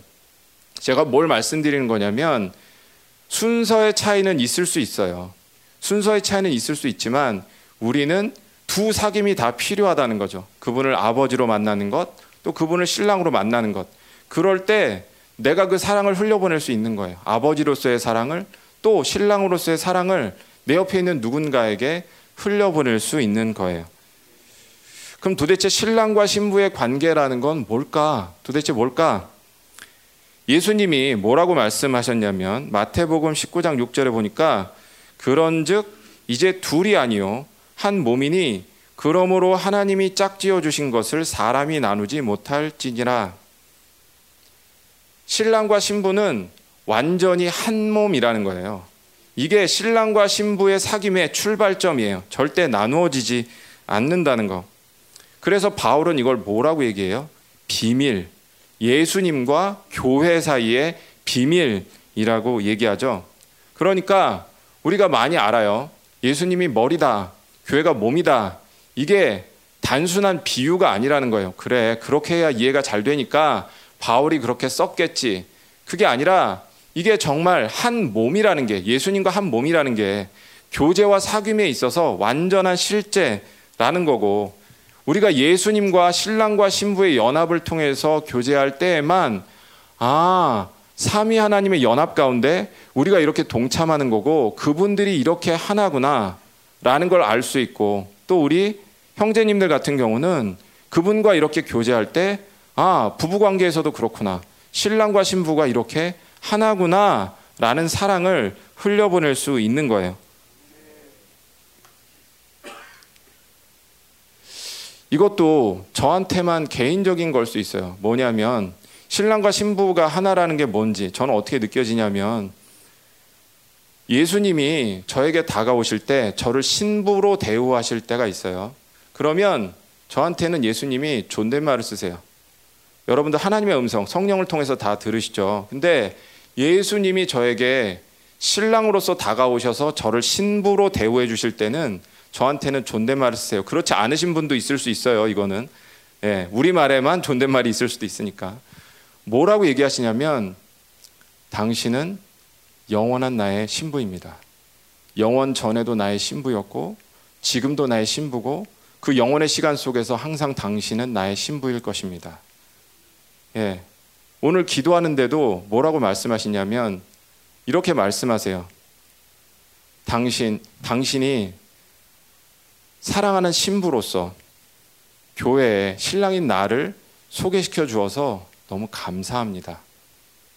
예수님이 저에게 이렇게 말씀하시면 저는 뭐가 느껴지냐면 그분의 영광, 그분의 존귀, 그분의 위엄이 그분의 것이 아니라 나의 것이구나.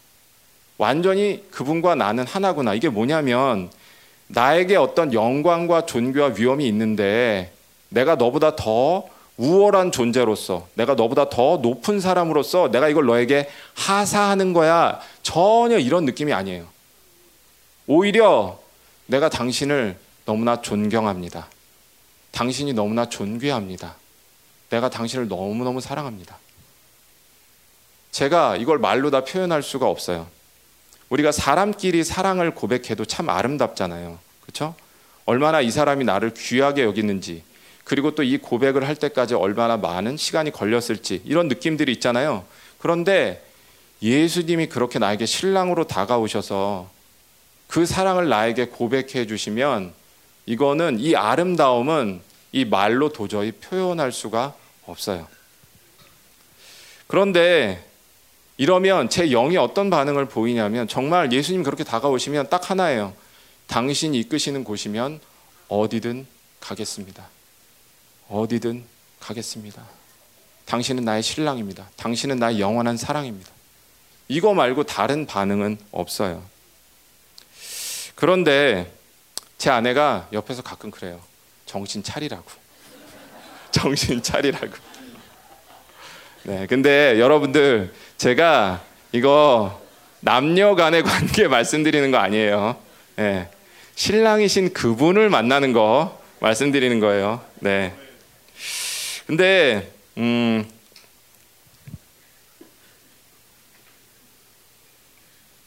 이 관계, 그러니까 신랑과 신부의 관계에 있어서도 하나님이 몇 가지를 나누라고 하셨는데 짧게 나누도록 하겠습니다.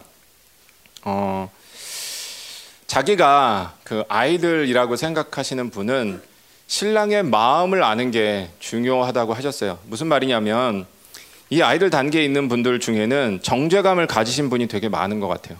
그러니까 여기도 마찬가지죠. 신부로서의 관계도 빨리 성숙해서 내가 아베의 단계에 들어가야겠죠. 교회가 그런 흐름으로 가고 있으니까. 그런데 내가 아직 아이의 단계에 있다면 신랑의 마음을 아는 게 중요하다는 거예요. 그럼 신랑의 마음 뭐냐? 내가 신랑을 원하는 것보다 신랑인 그분이 나를 훨씬 더 많이 원하신다는 걸 믿음으로 받아들여야 된다는 거예요. 그런데 우리 안에 있는 정죄감.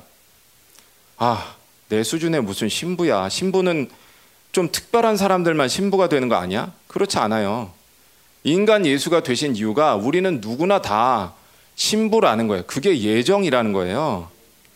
아, 그래도 뭐 우리 교회를 보니까 그래도 뭐 기도도 이 정도 하고 뭐 사역도 이 정도 하고 뭐 아, 내 삶 속에서 뭐가 좀 드러나고 이래야 뭐가 되는 거 아니야? 그런 거 아니라는 거예요. 내 정체성이 내 존재가 신부라는 거예요. 그래서 하나님 뭐라고 말씀하시냐면 호세아를 말씀하시는 이유가 신랑의 마음, 이 신랑이 신부를 얼마나 간절히 원하는지 하나님이 알려주시겠다고 하셨어요. 그 다음에 청년의 단계에 있는 사람들은 뭐라고 말씀하셨냐면 계시록에 나오는 소아시아 일곱 교회에 대한 말씀을 주의 깊게 살피라고 하셨어요. 그러면서 하신 말씀이 청년의 단계는 그 일곱 교회를 보면 공통된 게 있는데 인내예요. 신랑이 언제 오실지 그분이 언제 오실지 그때까지 기다리는 인내. 그 인내의 시간이 신부가 입을 세마포를 만드는 시간이라고 하셨어요. 신부를 거룩하고 정결하고 아름답게 빚어가는 시간이라고. 그렇게 말씀하시면서 뭐라고 얘기하시냐면 책망만 보지 말라고. 거기 나와 있는 칭찬을 보라고. 약속을 보라고. 하시면서 가장 귀한 약속, 내가 너희에게 보증할 수 있는 가장 귀한 약속은 뭐냐면 내가 너희에게 줄 수 있는 가장 큰 선물, 신랑과 신부에서 가장 줄 수 있는 가장 큰 선물은 신랑인 나라고 예수님 자신이라고 내가 나 자신을 신부인 너희에게 교회에게 주겠다고 그렇게 말씀하셨어요. 그리고 마지막으로 아비의 단계에 있는 사람들은 하나님 뭐라고 그러셨냐면 신부로서의 첫사랑을 회복하라고 말씀하셨어요. 신부로서의 첫사랑. 근데 우리가 첫사랑에 관한 설교는 아마 열방교회 말고도 우리 목사님에게 말고도 다른 곳에서도 많이 들으셨을 거예요. 첫사랑이 이거다. 첫사랑이 저거다. 저는 그게 다 틀렸다고 생각하지 않아요. 각각의 주신 계시가 있고 은혜가 있고 정말 다 맞는 말이에요. 근데 저에게 말씀하셨던 건 뭐냐면 그 첫사랑이 그럼 도대체 뭐냐? 저에게 말씀하신 건 요한 사도의 마음을 보여 주셨어요. 요한 사도의 마음.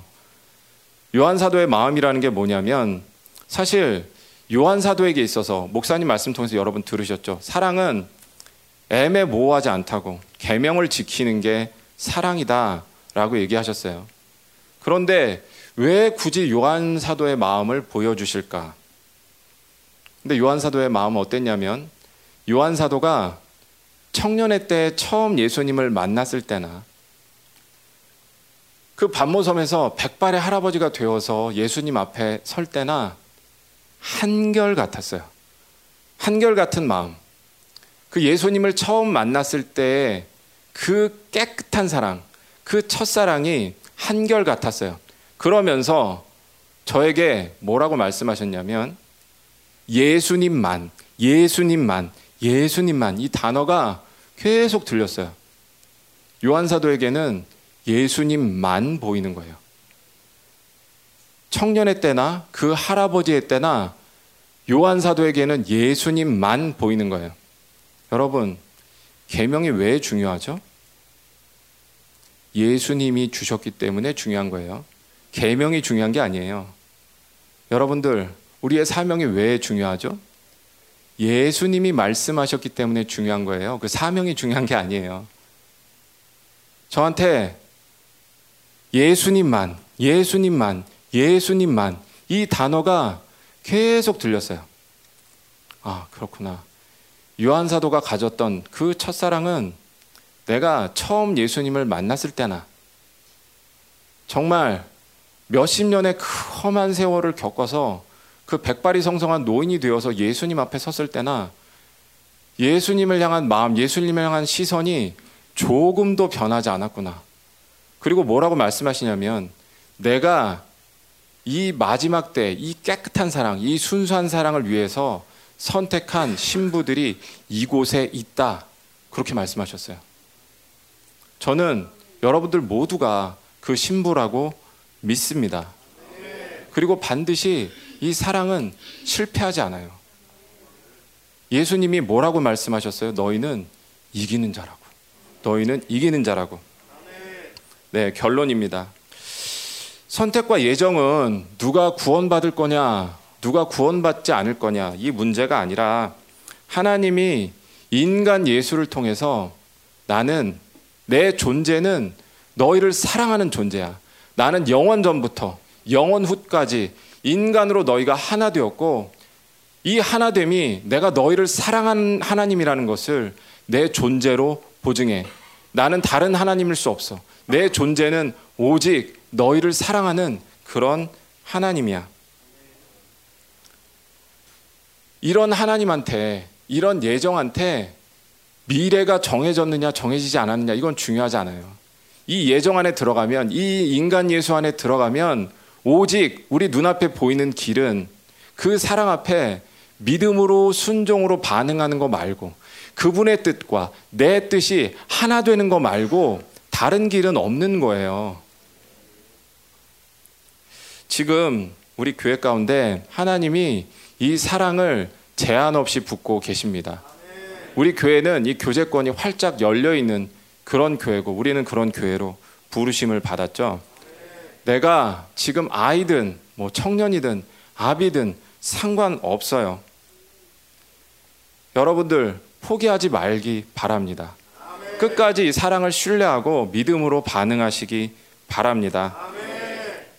이제 아버지와 교제하시고 아들과 교제하시길 바랍니다. 성령 하나님께서 이 아버지와의 교제를 이 아들과의 교제를 바로 옆에서 또 내 안에서 도와주실 것입니다.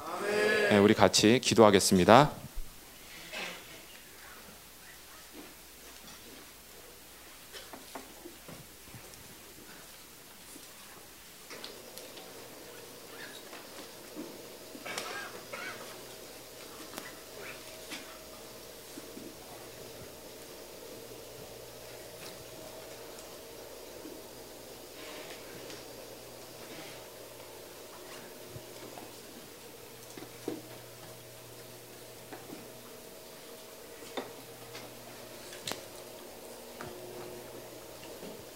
우리 찬양 한 곡 같이 나누고 이 찬양이 새 노래라서 좀 어려우실 수 있어요. 근데 앞에 싱어분들이 잘 불러주실 테니까 그냥 들으시면서 어, 아, 하나님의 사랑이 나한테 이렇게 다가오는구나. 제가 이 말씀 준비하면서 이 찬양 계속 들으면서 참 은혜가 많이 되더라고요.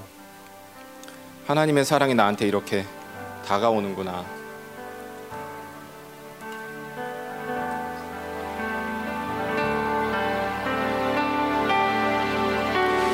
주의 따스한 사랑에 품에 안길 때 부드러운 주의 임재 나 느낄 때 눈부신 주님을 나 기뻐 누리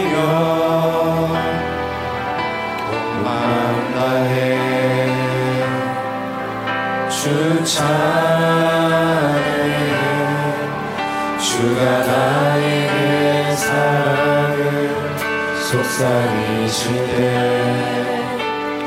순전하신 주의 사랑 나를 길때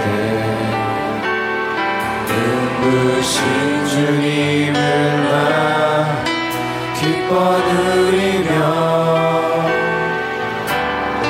상 드려 주경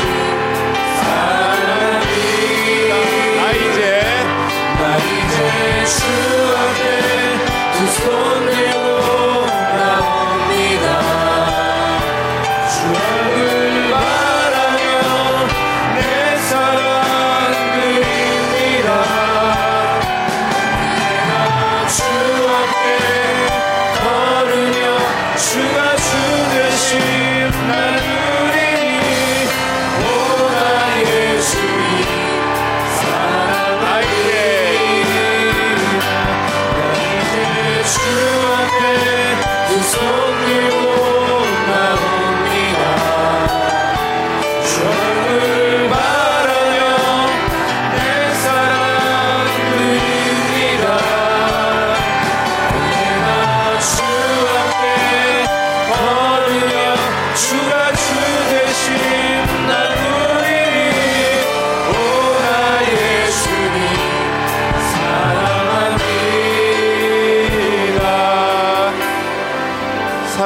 아버지 하나님 감사합니다. 주님 당신이 어떤 존재인지 어떻게 사랑의 하나님인지 왜 요한 사도는 당신을 사랑이라고 고백할 수밖에 없었는지 주님 듣게 하시니 감사합니다.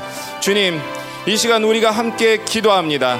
주님 그 사랑을 주님 요한 사도가 경험했던 것처럼 주님 구체적으로 나도 만져보기를 원합니다. 그 아버지의 사랑을 그 신랑으로서의 사랑을 이 시간 제한 없이 부으셔서 주님 내 영이 경험하게 하소서 내 영이 체험하게 하소서 같이 기도하겠습니다.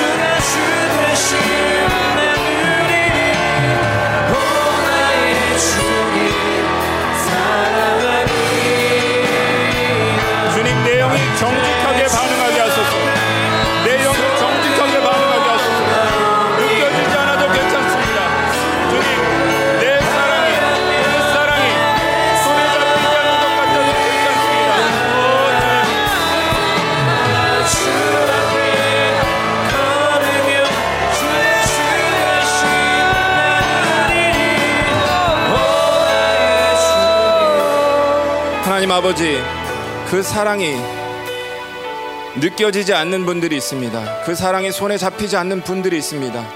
괜찮다고 말씀하십니다. 하나님, 우리가 하나님처럼 될 수 있는 것은 당신이 우리와 같이 되셨기 때문이지.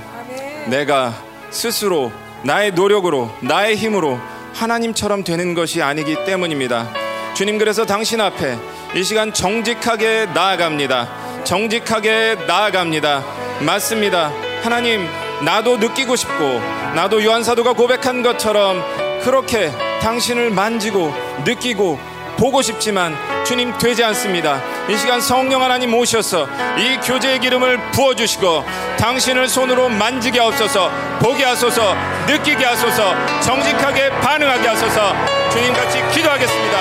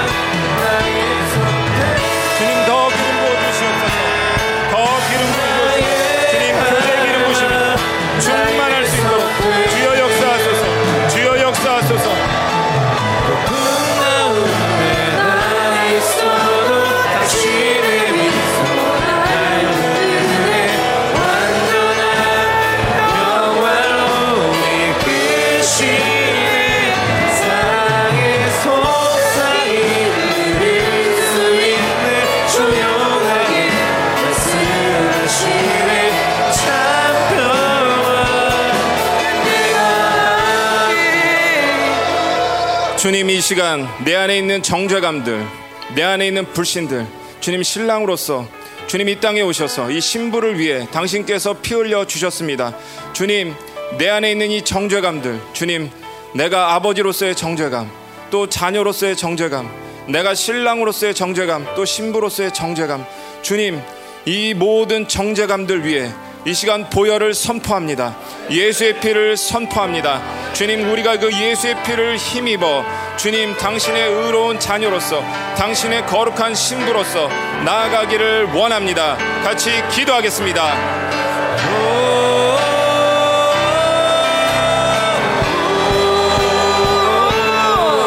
예수의 피,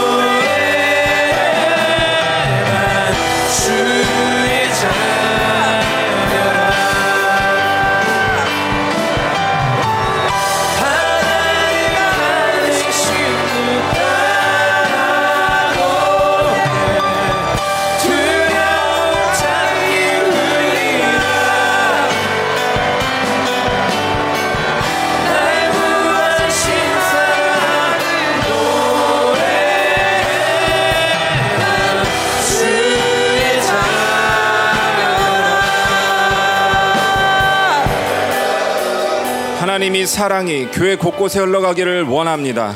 주님 우리 리더들에게 또 우리 각 지체들에게 또 각 부서에 또 우리 아이들에게 제한 없이 흘러가기를 원합니다. 또 주님 각 가정 가운데 이 당신의 놀라운 사랑이 이제 제한 없이 흘러가기를 원합니다. 주님 특별히 이 자리에 모인 형제들이 아버지로서 신랑으로서 하나님 아버지의 사랑을 주님 거룩한 신랑 예수님의 사랑을 주님 마음껏 흘려보내기를 원합니다. 주님 기름 부어 주시옵소서. 기름 부어 주시옵소서. 주님 이 사랑에 제한이 없게 하소서. 제한이 없게 하소서. 제한이 없게 하소서. 부어 주시옵소서. 부어 주시옵소서. 주님의 사랑을 구하면서 아버지의 사랑을 구하면서 다시 한번 기도하겠습니다.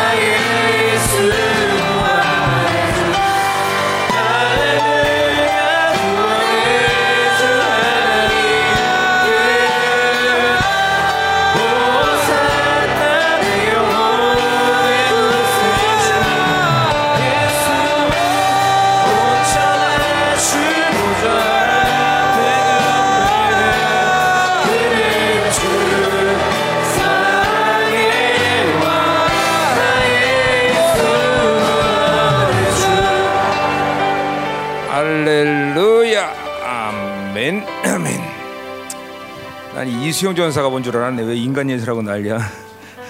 인간 예수는 이수영 전사가 와야죠. 자기가 해. 그래요. 예. 뭐 우리 성도들이 다 교회를 세워가는데 다 일익을 감당하고 많이들 수고하고 있지만 또 이 진사팀들도 공부하러 나가 어떤 면에서 공부만 한다는 건 편한 건데 그렇죠. 근데 그 수- 단순히 그냥 박사기를 따라갔기 때문에 이 사람들이 이렇게 고통스럽게 오는 게 아니라 나를 통해서 선포되는 이 진리라는 게 어? 정말 사도의 전통을 세워가는 이 진리를 다시 회복시키는 작업을 하기 때문에 이렇게 공격도 많고 힘들고 고통스럽고 그렇죠. 그리고 또 우리 박사들이 신학이라는 게 뭐 아니면 도를 하면 편하죠. 근데 우리 이 진리는 뭐도 아니고 도도 아니야. 어, 그러니까 신학적인 주류를 택할 수도 없고 어, 그렇다고 또 그 주류를 반대하는 걸 택할 수 있는 것도 아니고 이게 이게 우리 박사들이 진짜 어려운 거야 다. 예, 우리 이제 이수영 전사하고 우리 주디 전사가 남았는데 열심히 기도해 주시고 이제 이 사람들이 다 돌아오면 이제 앞으로 이제 지금 하- 학위 논문이라는 게 내가 원하는 대로 논문을 이 사람들이 다 쓸 수는 없어요. 그러면 학위가 안 나올 거야 아마. 이제 정작 이제 이제부터가 이제 와갖고 이제 사도의 전통 가운데서 이 흐트러진 진리를 이제 바로 세우는 작업이 이제 이제부터 하기 시작할 거예요. 그래서 이제 결국 뭐 다 똑같지만 우리 선택 예정의 문제도 그런 거죠. 결국은 하나님의 말씀을 어디를 붙잡아내도 어, 하나님의 사랑과 전지가 그 두 조건이 동시에 만족하지 않으면 그건 진리가 아니에요. 해석상 어, 이거 뭐 내가 했던 얘기 다예요, 그죠? 그러니까 켈빈의 문제는 하나님을 깡패로 만드는 거고 사랑을 무시해 버리는 거고 알마니아는 결국 하나님 무력한 을 만드는 거죠, 그렇죠? 그것은 성경 성경이 진리가 있죠, 그 어떤 흐름도. 우리 우리가 그것을 어, 이제 우리 교회에서 선택 과정을 어, 내가 이사야 41장을 통해서 이제 어, 풀어낸 거고 어, 그래서 어, 하여튼 우리 박사들이 잘 열심히 해서 와서 감사하고요. 음, 어, 이제 다들 마치고 돌아오면 이제 뭔가 하나님이 저 사람들 통해서 이제 어, 뻑적지근한 것을 이제 선포할 거예요. 지금도 많이 공격받고 있죠, 여러분들. 근데 이제 그때가 되면 아마 어, 더 많이 공격받을 거예요. 그러니까 어, 그래서 뭐 이제 여러분들이 이제 나와 함께 이렇게 쭉 살아오면서 진짜 긴장감을 조성하는 듯한 말을 내가 많이 했잖아요, 그죠? 아, 교회 문 닫는다, 떠난다. 근데 이런 게 내가 의도적으로 했다고 생각하면 안 됩니다. 나는 이 교회를 이끌어갈 때 하나님이 보여주는 데까지 갈 수밖에 없어요. 그러면 교회가 더 이상 거룩에 문제가 생기고 교회가 영적으로 문제가 생기면 그 다음에 안 보이는 거야 나는. 그럼 나는 그만둘 수밖에 없걸랑 나 사실. 그 다음에 하나님을 보여주셔야 가는데 그리고 난또 전체 그림을 갖고 있는 사람인데 그 전체 그림에 가지고 있는 방향으로 가야 되는데 그 방향이 멈추는 거야 안 보여. 그러면 나는 이제 못하니까 나는 사실은 내가 일부러 여러분들하고 해트린다는 게 아니라 나는 목회를 못해요 그러면 이제 그 다음에 안 보이면. 그래서 그 시간을 정해놓을 수밖에 없는 그런 상황인데 하나님이 또 보여주면 또 가고. 그러니까 이번에도 5월까지 하나님이 이제 어, 이제 끝장 내시 이제 뭔가를 해주시기를 기대했고 그 시간을 나한테 말씀하셨고. 근데 이번에 지난번하고는 틀리지만 이제 이번에는 이제 자 그래서 이제 두 달이 남았어요, 그렇죠? 어 이제 5, 6월 달 참 중에 지금 교회가 그래서 아주 굉장한 흐름으로 가고 있다는 거를 뭐 아는 사람은 알고 모르는 사람은 몰라요.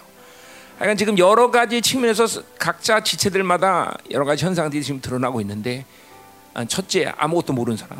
어, 이건 좀 문제죠 이제. 예. 두 번째 이제 어, 이제 막 이제 새로운 악들과 상처들이 막 드러나는 사람들. 그 좋은 거예요. 예. 맨날 똑같은 거 가지고 헤매는 사람.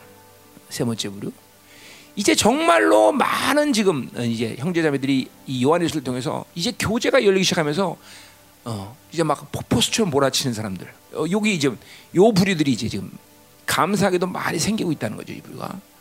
이제 이 한 달의 시간, 이 두 달의 시간을 넘으면서 이첫요 요 마지막 부류들, 요 부류들이 교회 안에서 확 일어나서 이제 대세를 일어나가야 되는 그런 세- 시간이 돼야 돼요.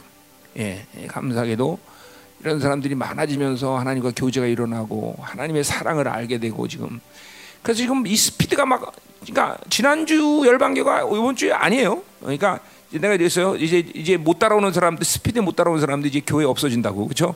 왔더니 열방교가 없어요. 그렇죠? 오늘도 열방교 없는 사람들 오늘 한- 중간에 누가 도망가더라고 보니까 이게 이게 없, 이 교회가 어 이거 지난번 주 교회가 아니네 그러고 간 거예요, 그렇죠? 예. 하여튼 지금 우리 시즌에서 그러니까 가장 중요한 건 뭐예요? 이 교회 흐름을 탈 수 있어야 돼요. 갈망과 사모으로 이 흐름을 타야 되지 뭐 특별히 우리가 노력하자는 게 아니야 하나님이 다 하신 일이고 이제 그 시즌들을 열어놓으면서 이 흐름으로 가고 있어요 그죠? 뭐 당연히 그런 그런 흐름 속에 타면 여러분이 기도 안 하고 못 배워 난 지금 정작 내가 지금 휴가 이게 뭐야 좀 안식을 좀 쉬려고 그랬는데 하나님이 기도를 더 시켜주세요 난 예. 그뭐 사실 뭐좀점 그냥 좀 쉬려고 그랬는데 사실 어. 그 여러분을 중보했던 거를 좀 그동안 제대로 못해서 그런가 여러분 중보를 요새 많이 시키더라고요. 그래서 어, 어때 여러분 상태가 좋죠? 그건 내가 요새 중보해서 그래요, 여러분들. 어? 어?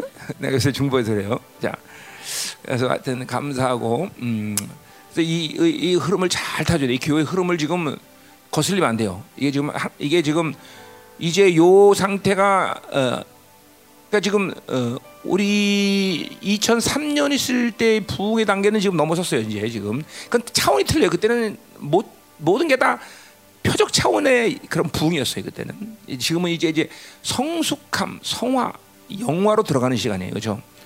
이런 것들이 이제 교제가 열리면서 어, 이제 하나님과 정말 긴밀한 교제들. 응? 응. 그러니까 지금은 가장 중요한 것이 그러니까 교회 흐름인데 그 흐름은 하나님을 향하고 있는 내 인격 자체의 방향성을 늘 하나님을 향하고 있어요. 우리 형제들 특별히 직장이든 어디든 다. 응? 이 교제가 이, 이 교제가 돼야 돼요, 여러분들. 응? 그러니까 지금 우리가 진리를 어, 결국 어, 훼손당하면서 핵심적으로 이제 삼위에 대해서 우리가 삼위 하나님에 대해서 이번에 이제 했지만 결국 원수가 빼앗은 건 뭐야? 우리와 하나님과의 교제를 빼앗은 거 아니에요? 무서운 거 아니에요, 사실은. 응? 그것들이 이제 우리 안에서 전부 어, 회복이 돼야 되고 그래서 그분이 정말 이 사랑이라는 게 정말 얼마나 엄청난 것인가. 어? 어. 그래서 결국 우리가 우리가 전부 이렇게 세상적으로 변화돼서 이렇게 참 스, 스- 어, 뭐야 타락한 모습을 가질 수밖에 없는 것은 결국 하나님이 우리를 그 사랑으로 사랑하셔서 우리를 통치하시고 다스리는데 그 사랑을 잃어버리니까 다 잃어버리는 다. 여러분 자녀와의 관계도 왜 하나님과 교제가 되니까 아버지와 나의 관계가 돼야지 자녀와 관계도 되는 것이고 어, 또 아버지의 관계 되는 것이 이런 관계들을 다 잃어버리는 거다. 음? 그렇죠? 어, 그러니까 결국은 이제 하나님과 이렇게 어, 교제하면서 우리가 모든 것들을 하나님 푸는 영원한 단계로 들어갈 거다 말이죠, 그렇죠? 음. 아울러 교회는 이제 권세한 능력이 더 지금도 뭐 우리 전쟁 가운데 강하지만 어, 이제 이 10년 중에 있어야 될 모든 일에 대한 선포도 다 지금도 속속들이 일어나고 있고 하나님 그렇게 움직여주고 계시고요, 그렇죠? 음. 뭐 이런 상태가 된다면 교회가 건축하는 문제는 이건 뭐 핵심적인 문제가. 나는 지금도 건축하는 문제는 기도도 안 해요, 나 사실. 어, 어. 단지 그러죠. 하나님의 방향성만 잃지 않- 않으려고 하는 거지. 건축을 하면 하고 말만 하는 거지. 뭐 어, 교회가 이런 영화로 들어가는데 푸, 건물 짓는 게 뭐 이렇게 문제가 그렇죠? 아무도 문제가 되지 않아, 사실은. 어. 내, 내, 내 지금도 그러니까 그죠. 우리의 모든 인생의 목표는 뭐야? 하나님을 목숨 바쳐 생명 바쳐 힘을 다하여 생명을 다해 사랑하는 것이 우리의 유일한 목적인데 그것이 이루어지기 위해서는 교제를 하나님이 이루게 이루어주시고 그렇잖아요. 아마 여러분이나 나나 그런 것이 된다면 이 땅에서 뭐 세상이 바빌론 세상 원수 아무것도 문제가 되냐? 응? 예, 네, 이제 그런 이제 드디어 이제 여러분들이 아, 아 담임 목사님이 가시건 이런 영적인 세계가 이런 거로구나. 뭐 이런 것만 알된다면 여러분이 나와 이제 동역자가 된다면 우리 교회가 뭐 이상가에 그대 있으면 어떻고 그죠 시골 가면 어떻고 제도로 가면 어떻고 아무 상관없 아무 상관없 아무 상관도 없어요 그죠? 음. 자 그래서 이런 아주 한 달 내가 아, 마음 놓고 비우는 것도 결국은 뭐 우리 부격자들의 신뢰했기 때문에 내가 마음 놓고 설교 안 하는 게 아니라 물론 뭐 내가 제, 우리 제자 내 제자들이기 때문에 어느 누구를 세워도 상관없지만 이건 하나님을 신뢰하기 때문에 내가 한 달을 쉬는 거예요.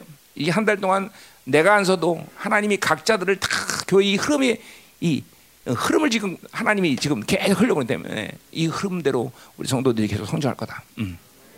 그래요. 이 한 달이 어, 그래서 우리에게 더 중요한 시간이고 어, 아멘. 어, 하나님이 여러모로 각자마다 하나님이 급속도로 많이 만지실 거예요. 어, 진짜 하나님이 급속도로 많이 만져서 여러분들을 새롭게 하는 시간이 될 것이다 이 말이죠. 예? 음, 자, 어, 그래서요. 하여튼 오늘 선택의 정 어, 근데 됐죠? 네. 그래서 어, 오늘 뭐 근데 오늘 설교 가운데 이제 문제가 하나 있죠, 그렇죠? 어, 내가 안 건드린 걸 건드렸어요, 그렇죠? 왜냐하면 인간 예수는 언제까지 인간 예수냐? 나, 나는 주님이 강림할 때까지 인간이라 해서 그렇죠. 영혼은 얘기 안 했어, 그렇죠? 저 오늘 영혼을 얘기해서 인간은 인간이어서 영혼까지 인간이다. 그건 내가 안 건드리는 부분이야, 그렇죠? 나 내가 안 건드리면 출교야? 그건 내가 안 건드렸잖아 아직.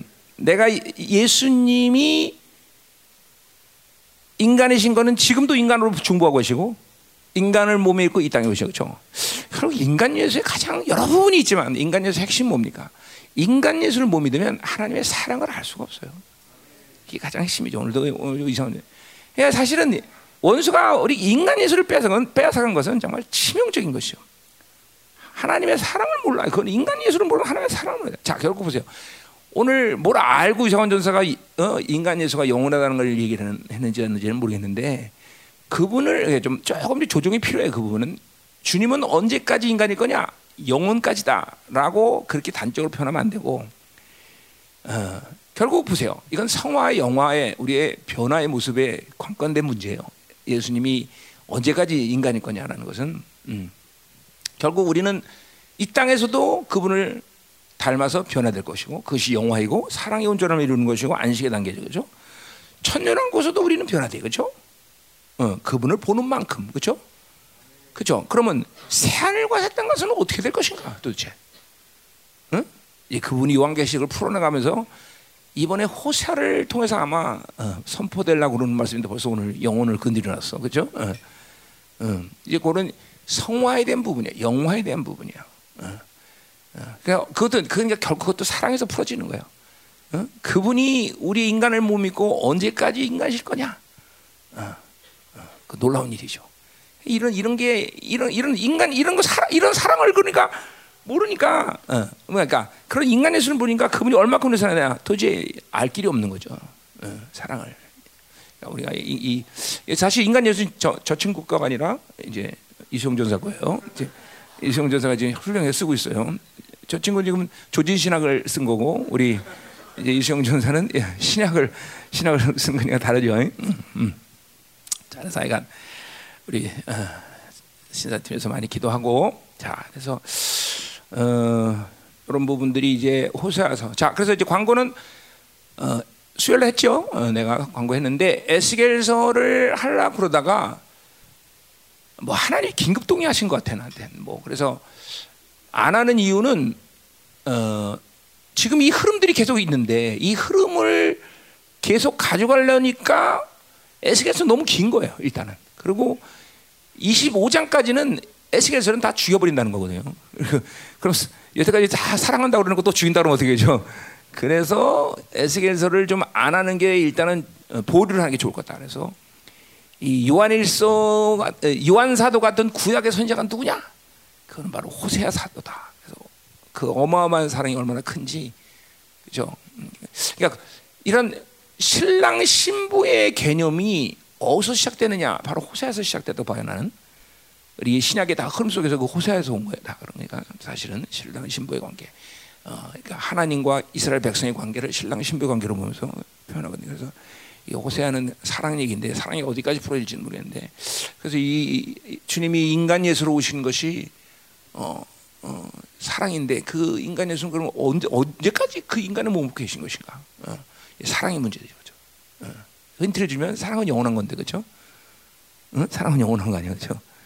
어, 자, 그래서 우리가 이제 그래서 호세아를 갈망하면서 하면서 어, 어, 좀 에스겔은 읽을 벌써 1장부터 이게 무슨 말인지 아무것도 몰라 그죠? 에스겔은 이제 이제 호세아는 좀 이제 읽어도 좀 알잖아요, 죠 그러니까 44년까지 쫙 한번 보시고 우리 다음 주 설교는 어, 어, 내일 발표할 거예요. 그래서 그래서 이, 어, 상상을 초월하게 오늘 설교가 낙, 어, 만점입니까? 좀 잘했으면 안 시킬랬는데 못했기 때문에 내일 또 시킬 수도 있어요. 하여튼 어, 기대하시라. 어. 자, 그래서 그렇게 어, 하고요. 어, 자, 뭐 아까 우리 이성원 전사가 얘기했듯이 제도를 내일 갔다 오는데 워낙 우리 교육자들 하는데 교육자들보다는 이번에는 좀 어, 생명사 목회들 좀 가는 게 좋겠다 그래서 내가 지역장들만 어, 같이 이렇게 갑니다. 그래서 기도하시고 목요일 날 옵니다. 내가 목요일 날 오니까 오고 어, 그래요. 또 다른 광고는 없던가? 음? 어, 그래요. 그리고 어, 요새 우리 성도들 뭐 집이 없어갖고 집을 옮기지 못하는데 그 누구야? 백조 호수 누구지? 어, 어, 정우지 군사가 나한테 그 뭐야 거모동으로 가면 어떠냐고 그래갖고 내가 그 가봐 뭐 돈이 돈이 중요하지 그러면서 막 어, 그러는데 근데 뭐 거모동까지 도 괜찮을 것 같아 내 생각에는 뭐 10분이면 왔다 갔다 할 거고 여기서 그렇죠? 거모동이 10분밖에 안 걸리잖아요, 그렇죠? 그래서 값도 싸다 그러더라고요, 여기가. 그래서 뭐 우리 성도들 집이 정 없으면 거모동까지라도 가는 것도 괜찮겠다라는 얘기를 합니다. 그래서 에, 지하철? 거모동 지하철 있어? 음, 거모동 여기죠? 죽일동 있는데 거기가 거모동 아니야? 그 가다 보면. 어. 그 죽일동 나랑 아니 시- 내가 시화를 오게 된 아주 결정적 계기가 죽일동이거든요. 그래서 내가 원래 죽일동 있는 기존교로 오게 됐는데 내가 거기 캔슬되는 바람에 시화를 보게 됐거든요. 이게. 음. 그래서 하여튼 정 없으면 거모동까지 가라. 아, 뭐 공, 공격받는 건 책임 안 집니다. 하여튼 거모동 10분 정도 거리니까 뭐 상관없을 것 같아요. 그래서 그럼 이제 또 거모동도 또 기도해야겠네 또 이런. 예. 자 그래서 거모동 어, 어, 갔다 오면 되겠고요. 어, 10분 그 10분밖에 안 걸리지 거기 차로? 그 차로 그러지 내가 그럼 걸어서 계서 설마 차로 10분 걸리죠. 그리고 다른 광고는 어, 그래요. 자 모쪼 같은 제일 중요한 건 지금 계속 이 흐름을 놓치지 말고 계속 흘, 타야 됩니다. 이. 어, 지금 그래요. 지금 뭐 엄청난 간증들이 계속 매주마다 쏟아지고 있어요. 간증들이 지금 어, 어제도 뭐 어, 어, 사람들마다 뭐 그냥 어, 이 교제가 실체화되는 것들에 대해서 막 너무 너무 감격들하는 사람들이 많이 쏟아져 나오고 있어요. 아주 고무적이에요. 음, 그래서 대세가 지금 그렇게 흘러가고 있다. 어, 어, 그래서 그런가 하면 지금 아까도 말했지만 전혀 아무것도 없는 사람이 있어요. 어, 그런 사람들은 정말 간- 애통해야 돼요. 어, 또 그런가 하면 상처나 악들이 새로 드러나 이것도 고무적이에요. 새로 드러나서 막 고통스러워 막 거의 막 정신병자 수준처럼 되는 사람들. 어, 이것도 어, 나쁘지 않습니다. 어. 그런가 하면 어, 뭐요? 음, 그냥 어, 이렇게 막 확확 막 돌아가는 사람들이 있어요. 예. 요거 요게 요게 본질이에요, 그렇죠? 정말이야 막. 그래서 요새 교회가 막 허리 아픈 사람도 많고 이거 뭐 자기 힘 빼느라고 그래, 자기 힘 빼느라고. 그렇죠? 자기 힘 빼는 사람 많아요. 그래서 요새 허리 아프다 그러는데 내가 일부러 사역 안 해줘요. 예. 어, 왜냐면 자기 힘 빼니까 더 빼죠. 예. 그리고 비- 믿음이 예, 생겨야 돼요. 음, 믿음도 생겨야 되고. 음.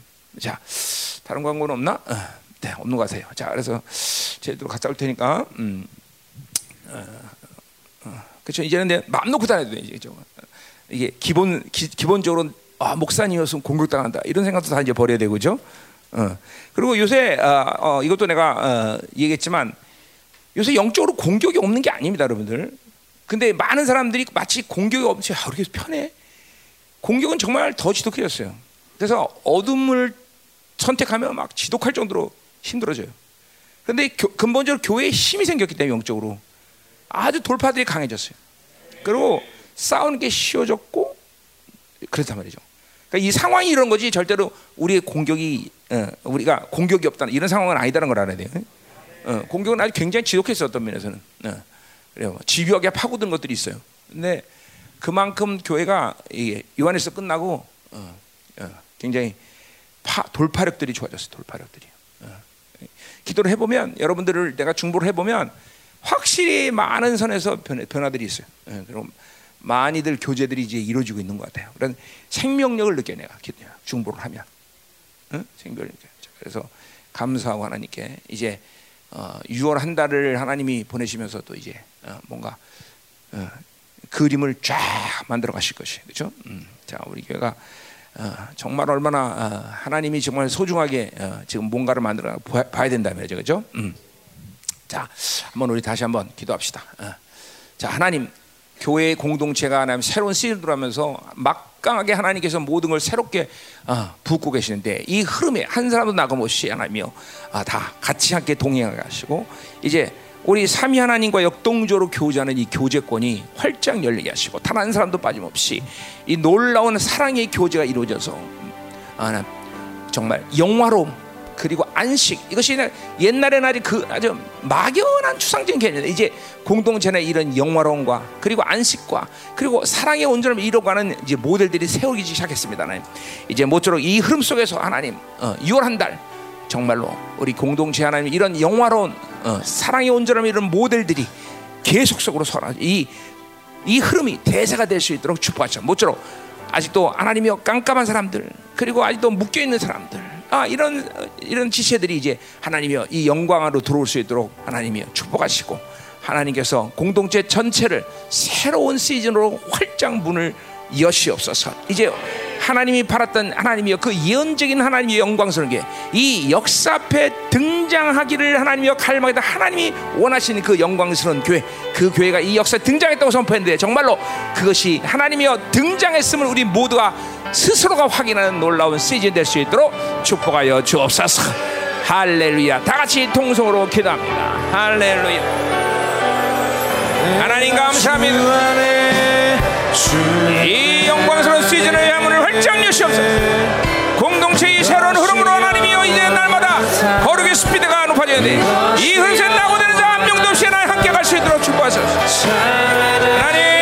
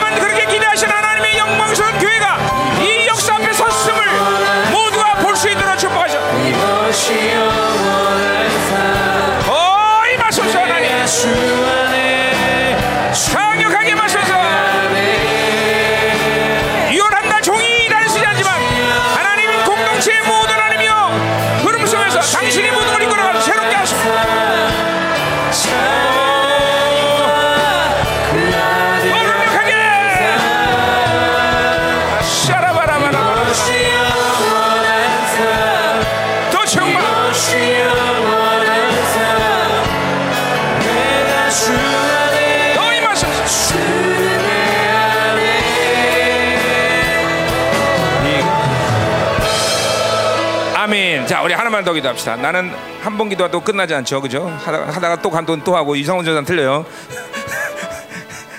자, 가- 기도하다 감동되면 또 하고 또 오는 거예요, 죠 자, 우리 한 달 내내 이 호세아서를 좀 갈망고 사모하세요, 그죠? 핵심 분명 사랑입니다. 아마 어, 어, 신랑과 신부의 관계를 처음 열어놓은 것이 호세아라고 말할 만큼 이게 이뭐 우리 호세아라는 건 아모스 다음에 바톤을 이어서 북이스라엘에 대한 예언을 한 선지자죠, 그렇죠? 그러니까 사실 이제 전기 사- 정기 예언자, 후기 예언자 이렇게 우리가 나눌 수 있는데 이 열두 소선지자를 후기 예언자라고 말해요. 왜냐하면 전기 예언자는 자기 이름으로 쓴 성경이 없어요. 이 후기 예언자들은 이제 자기 이름으로 성경을 쓴 사람이지. 야, 이게 문서 문서 예언자죠. 문서 예언자. 그것이 첫 번째가 아모스 그리고 호세가 나오는데 아모스가 사기 끝나고 난 다음에 BC 700년 마지막 이스라엘 어, 멸망 때까지 예언한 사람이 호세아예요. 그러니까 사실은 가장 처절한 시대에 살았던 아모스보다 더 처절하죠. 사실.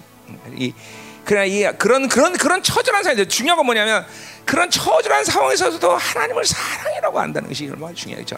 우린 고통받고 고난받으면 인생이 고달프면 하나님의 사랑을 어떻게 느낄 수 있어? 그렇죠? 그런데 그런 상황에서 하나님의 사랑을 알고 하, 이 대단한 선지자죠, 그렇죠? 이게 호세야. 내가 이제 며칠 좀 봤는데 하, 이거 뭐 하, 내가 늘 이게 막 사도도 마찬가지지만 선지자 특히 선지자는 이들의 이 깊은 영성을 내가 어떻게 감당하나? 음, 특별히 난 사도기 때문에 선지자는 이건 정말 예, 이건 정말 쉽지 않아. 그러니까 여러분이 갈망하면 또 나오는 거죠, 그렇죠? 또 하나님이 뭐 여러분이 갈망 안 해도 하나님이 주시긴 주 하는 건데 그래도 갈망할 때 더 잘 나오죠, 그렇죠? 음.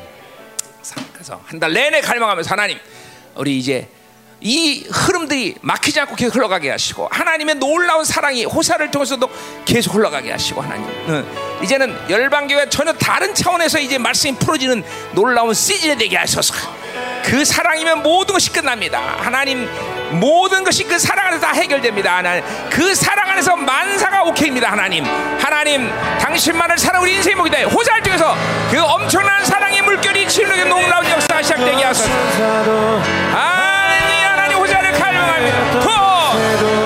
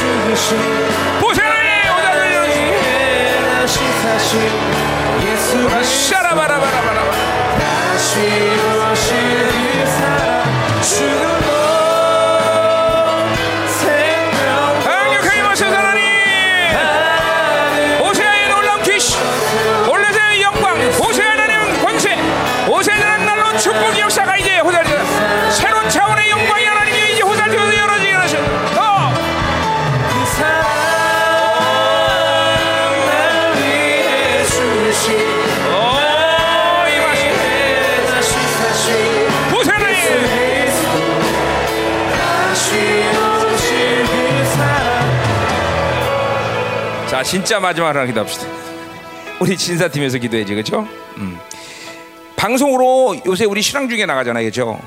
해외 나가는 유학생 애들이 방송을 통해서도 이게 코로나니까 들어오기 쉽지 않잖아요 얘네들이 유학생들이 뭐냐면 안 들어오려 그랬는데 방송을 통해서 막 교회가 막 어마어마하게 막 변화되는 걸 보니까 안 들어오는 이게 불안한 거예요 그래서 이번에 다 들어와요 그만큼 벌써 이게 교회가 엄청나게 벌써 해외에서도 방송을 통해서 보잖아요.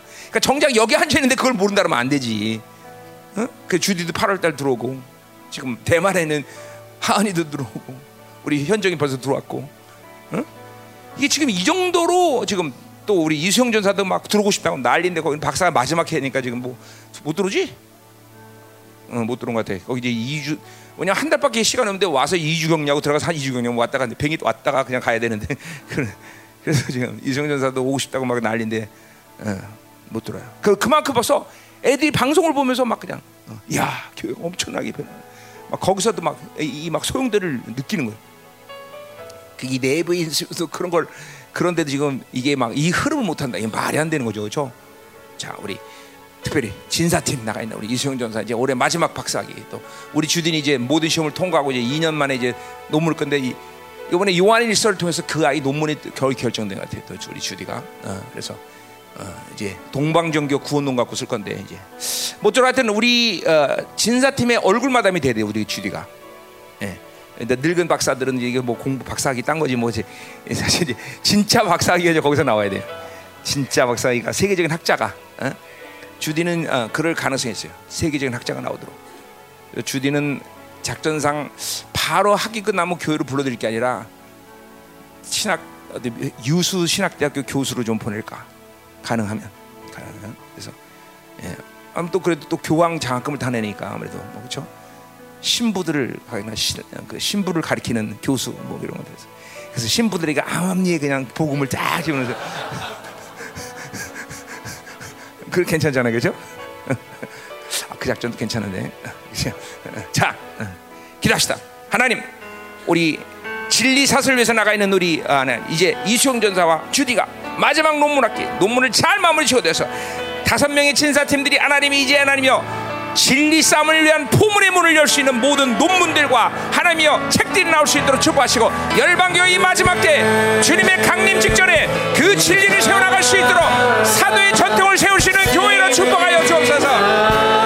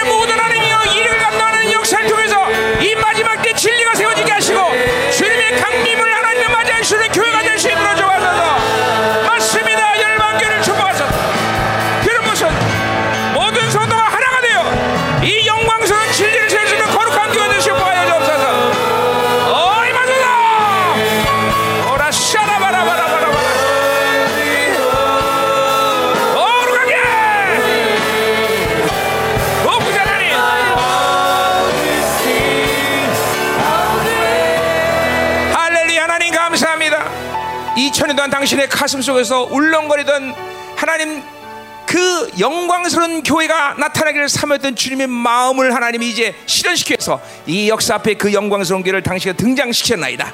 그 분명한 핵심 바로 진리를 세워가는 것일 텐데 이 열방계에 하나님의 은혜 주시고 지혜를 주시고 명철 주시고 모든 걸 주셔서 하나님이 이 진리를 세우게 하심을 감사드립니다.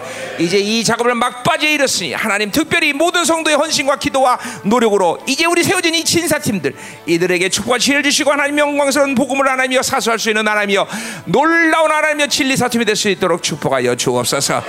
공동체가 이 진리의 목숨을 걸게 하시고 이 영광스러운 진리 안에 하나님이여 영화로움으로 들어가는 놀라운 시즌이 될 수 있도록 축복하시고 이 한 달 동안 하나님이여 이 영광스러운 흐름 안에 하나님이여 위배되게 하게 모두가 이 흐름 속에서 하나님이여 영화로움으로 사랑의 온전함으로 교제가 온전히 이루어지는 복된 수 있도록 축복하여 주옵소서. 하나님만을 향하고 있는 것 그리고 갈망하고 사망 이것만이 우리가 필요한 모든 것인 것을 하시 하나님을 향한 하나님이여 그 방향성에서 잃어버리지 않도록 공동체를 축복하셔서 한 달간 종이시지만 하나님은 여전히 일하고 계시고 하나님 이 공동체 이 놀라운 흐름을 계속 끌고 가실 것이기에 누가 서도 누가 말씀을 해도 누가 무엇을 해도 하나님 이 흐름이 위배되고 모두가 하나님이여 하나 공동체를 새로운 영광의 시즌의 문을 활짝 열고 하나 마침내 주께서 원하시는 그런 영광스러운 성하는 놀라운 역사가 시작될 줄 믿습니다. 할렐루야 하나님. 계속적으로 교제하게 하시고 계속적으로 더 깊이 깊이 주님의 사랑을 나눌 수 있는 공동체가 될 수 있도록 축복하여 주옵소서. 오늘들이 이 예물을 축복합니다 결코 단 한 순간도 바빌론이 줘서 사는 인생이 아니라는 것을 날마다 알게 하시고 하나님의 위엄과 권위와 권세한 능력 그 풍성함으로 하나님 이 만유를 다스리는 당신의 그 통치권에 살 수 있는 복된 영혼들 될 수 있도록 축복하여 주옵소서. 하나님 이 땅에 주는 것 이 땅에서 주지 않는 것 이것이 하나님의 자녀에게 당신의 왕적 자녀들에게 문제가 되지 않는 날마다 경험하게 하시고 그것들을 날마다 하나님이여 깨닫며 체험하는 놀라운 하나님이여 공동체가 될 수 있도록 축복하여 주옵소서 이제는 교회의 머리 대신 우리 구주 예수 그리스도의 은혜와 아버지 하나님의 거룩하신 사랑과 성령 하나님의 내적의 통위로 충만하신 역사가 하나님의 그 어마어마한 사랑을 인간의 모습으로 확증하신 우리 주님 예수 그리스도의 은혜 그 사랑이 모든 성도들의 가정, 기업, 자녀 그리고 하나님의 그들의 비전에 이 나라 민족과 전 세계 파송된 사랑 성자 생명사과 열방 교회 이제부터 영원히 하게 간절히 축원하옵나이다 아멘.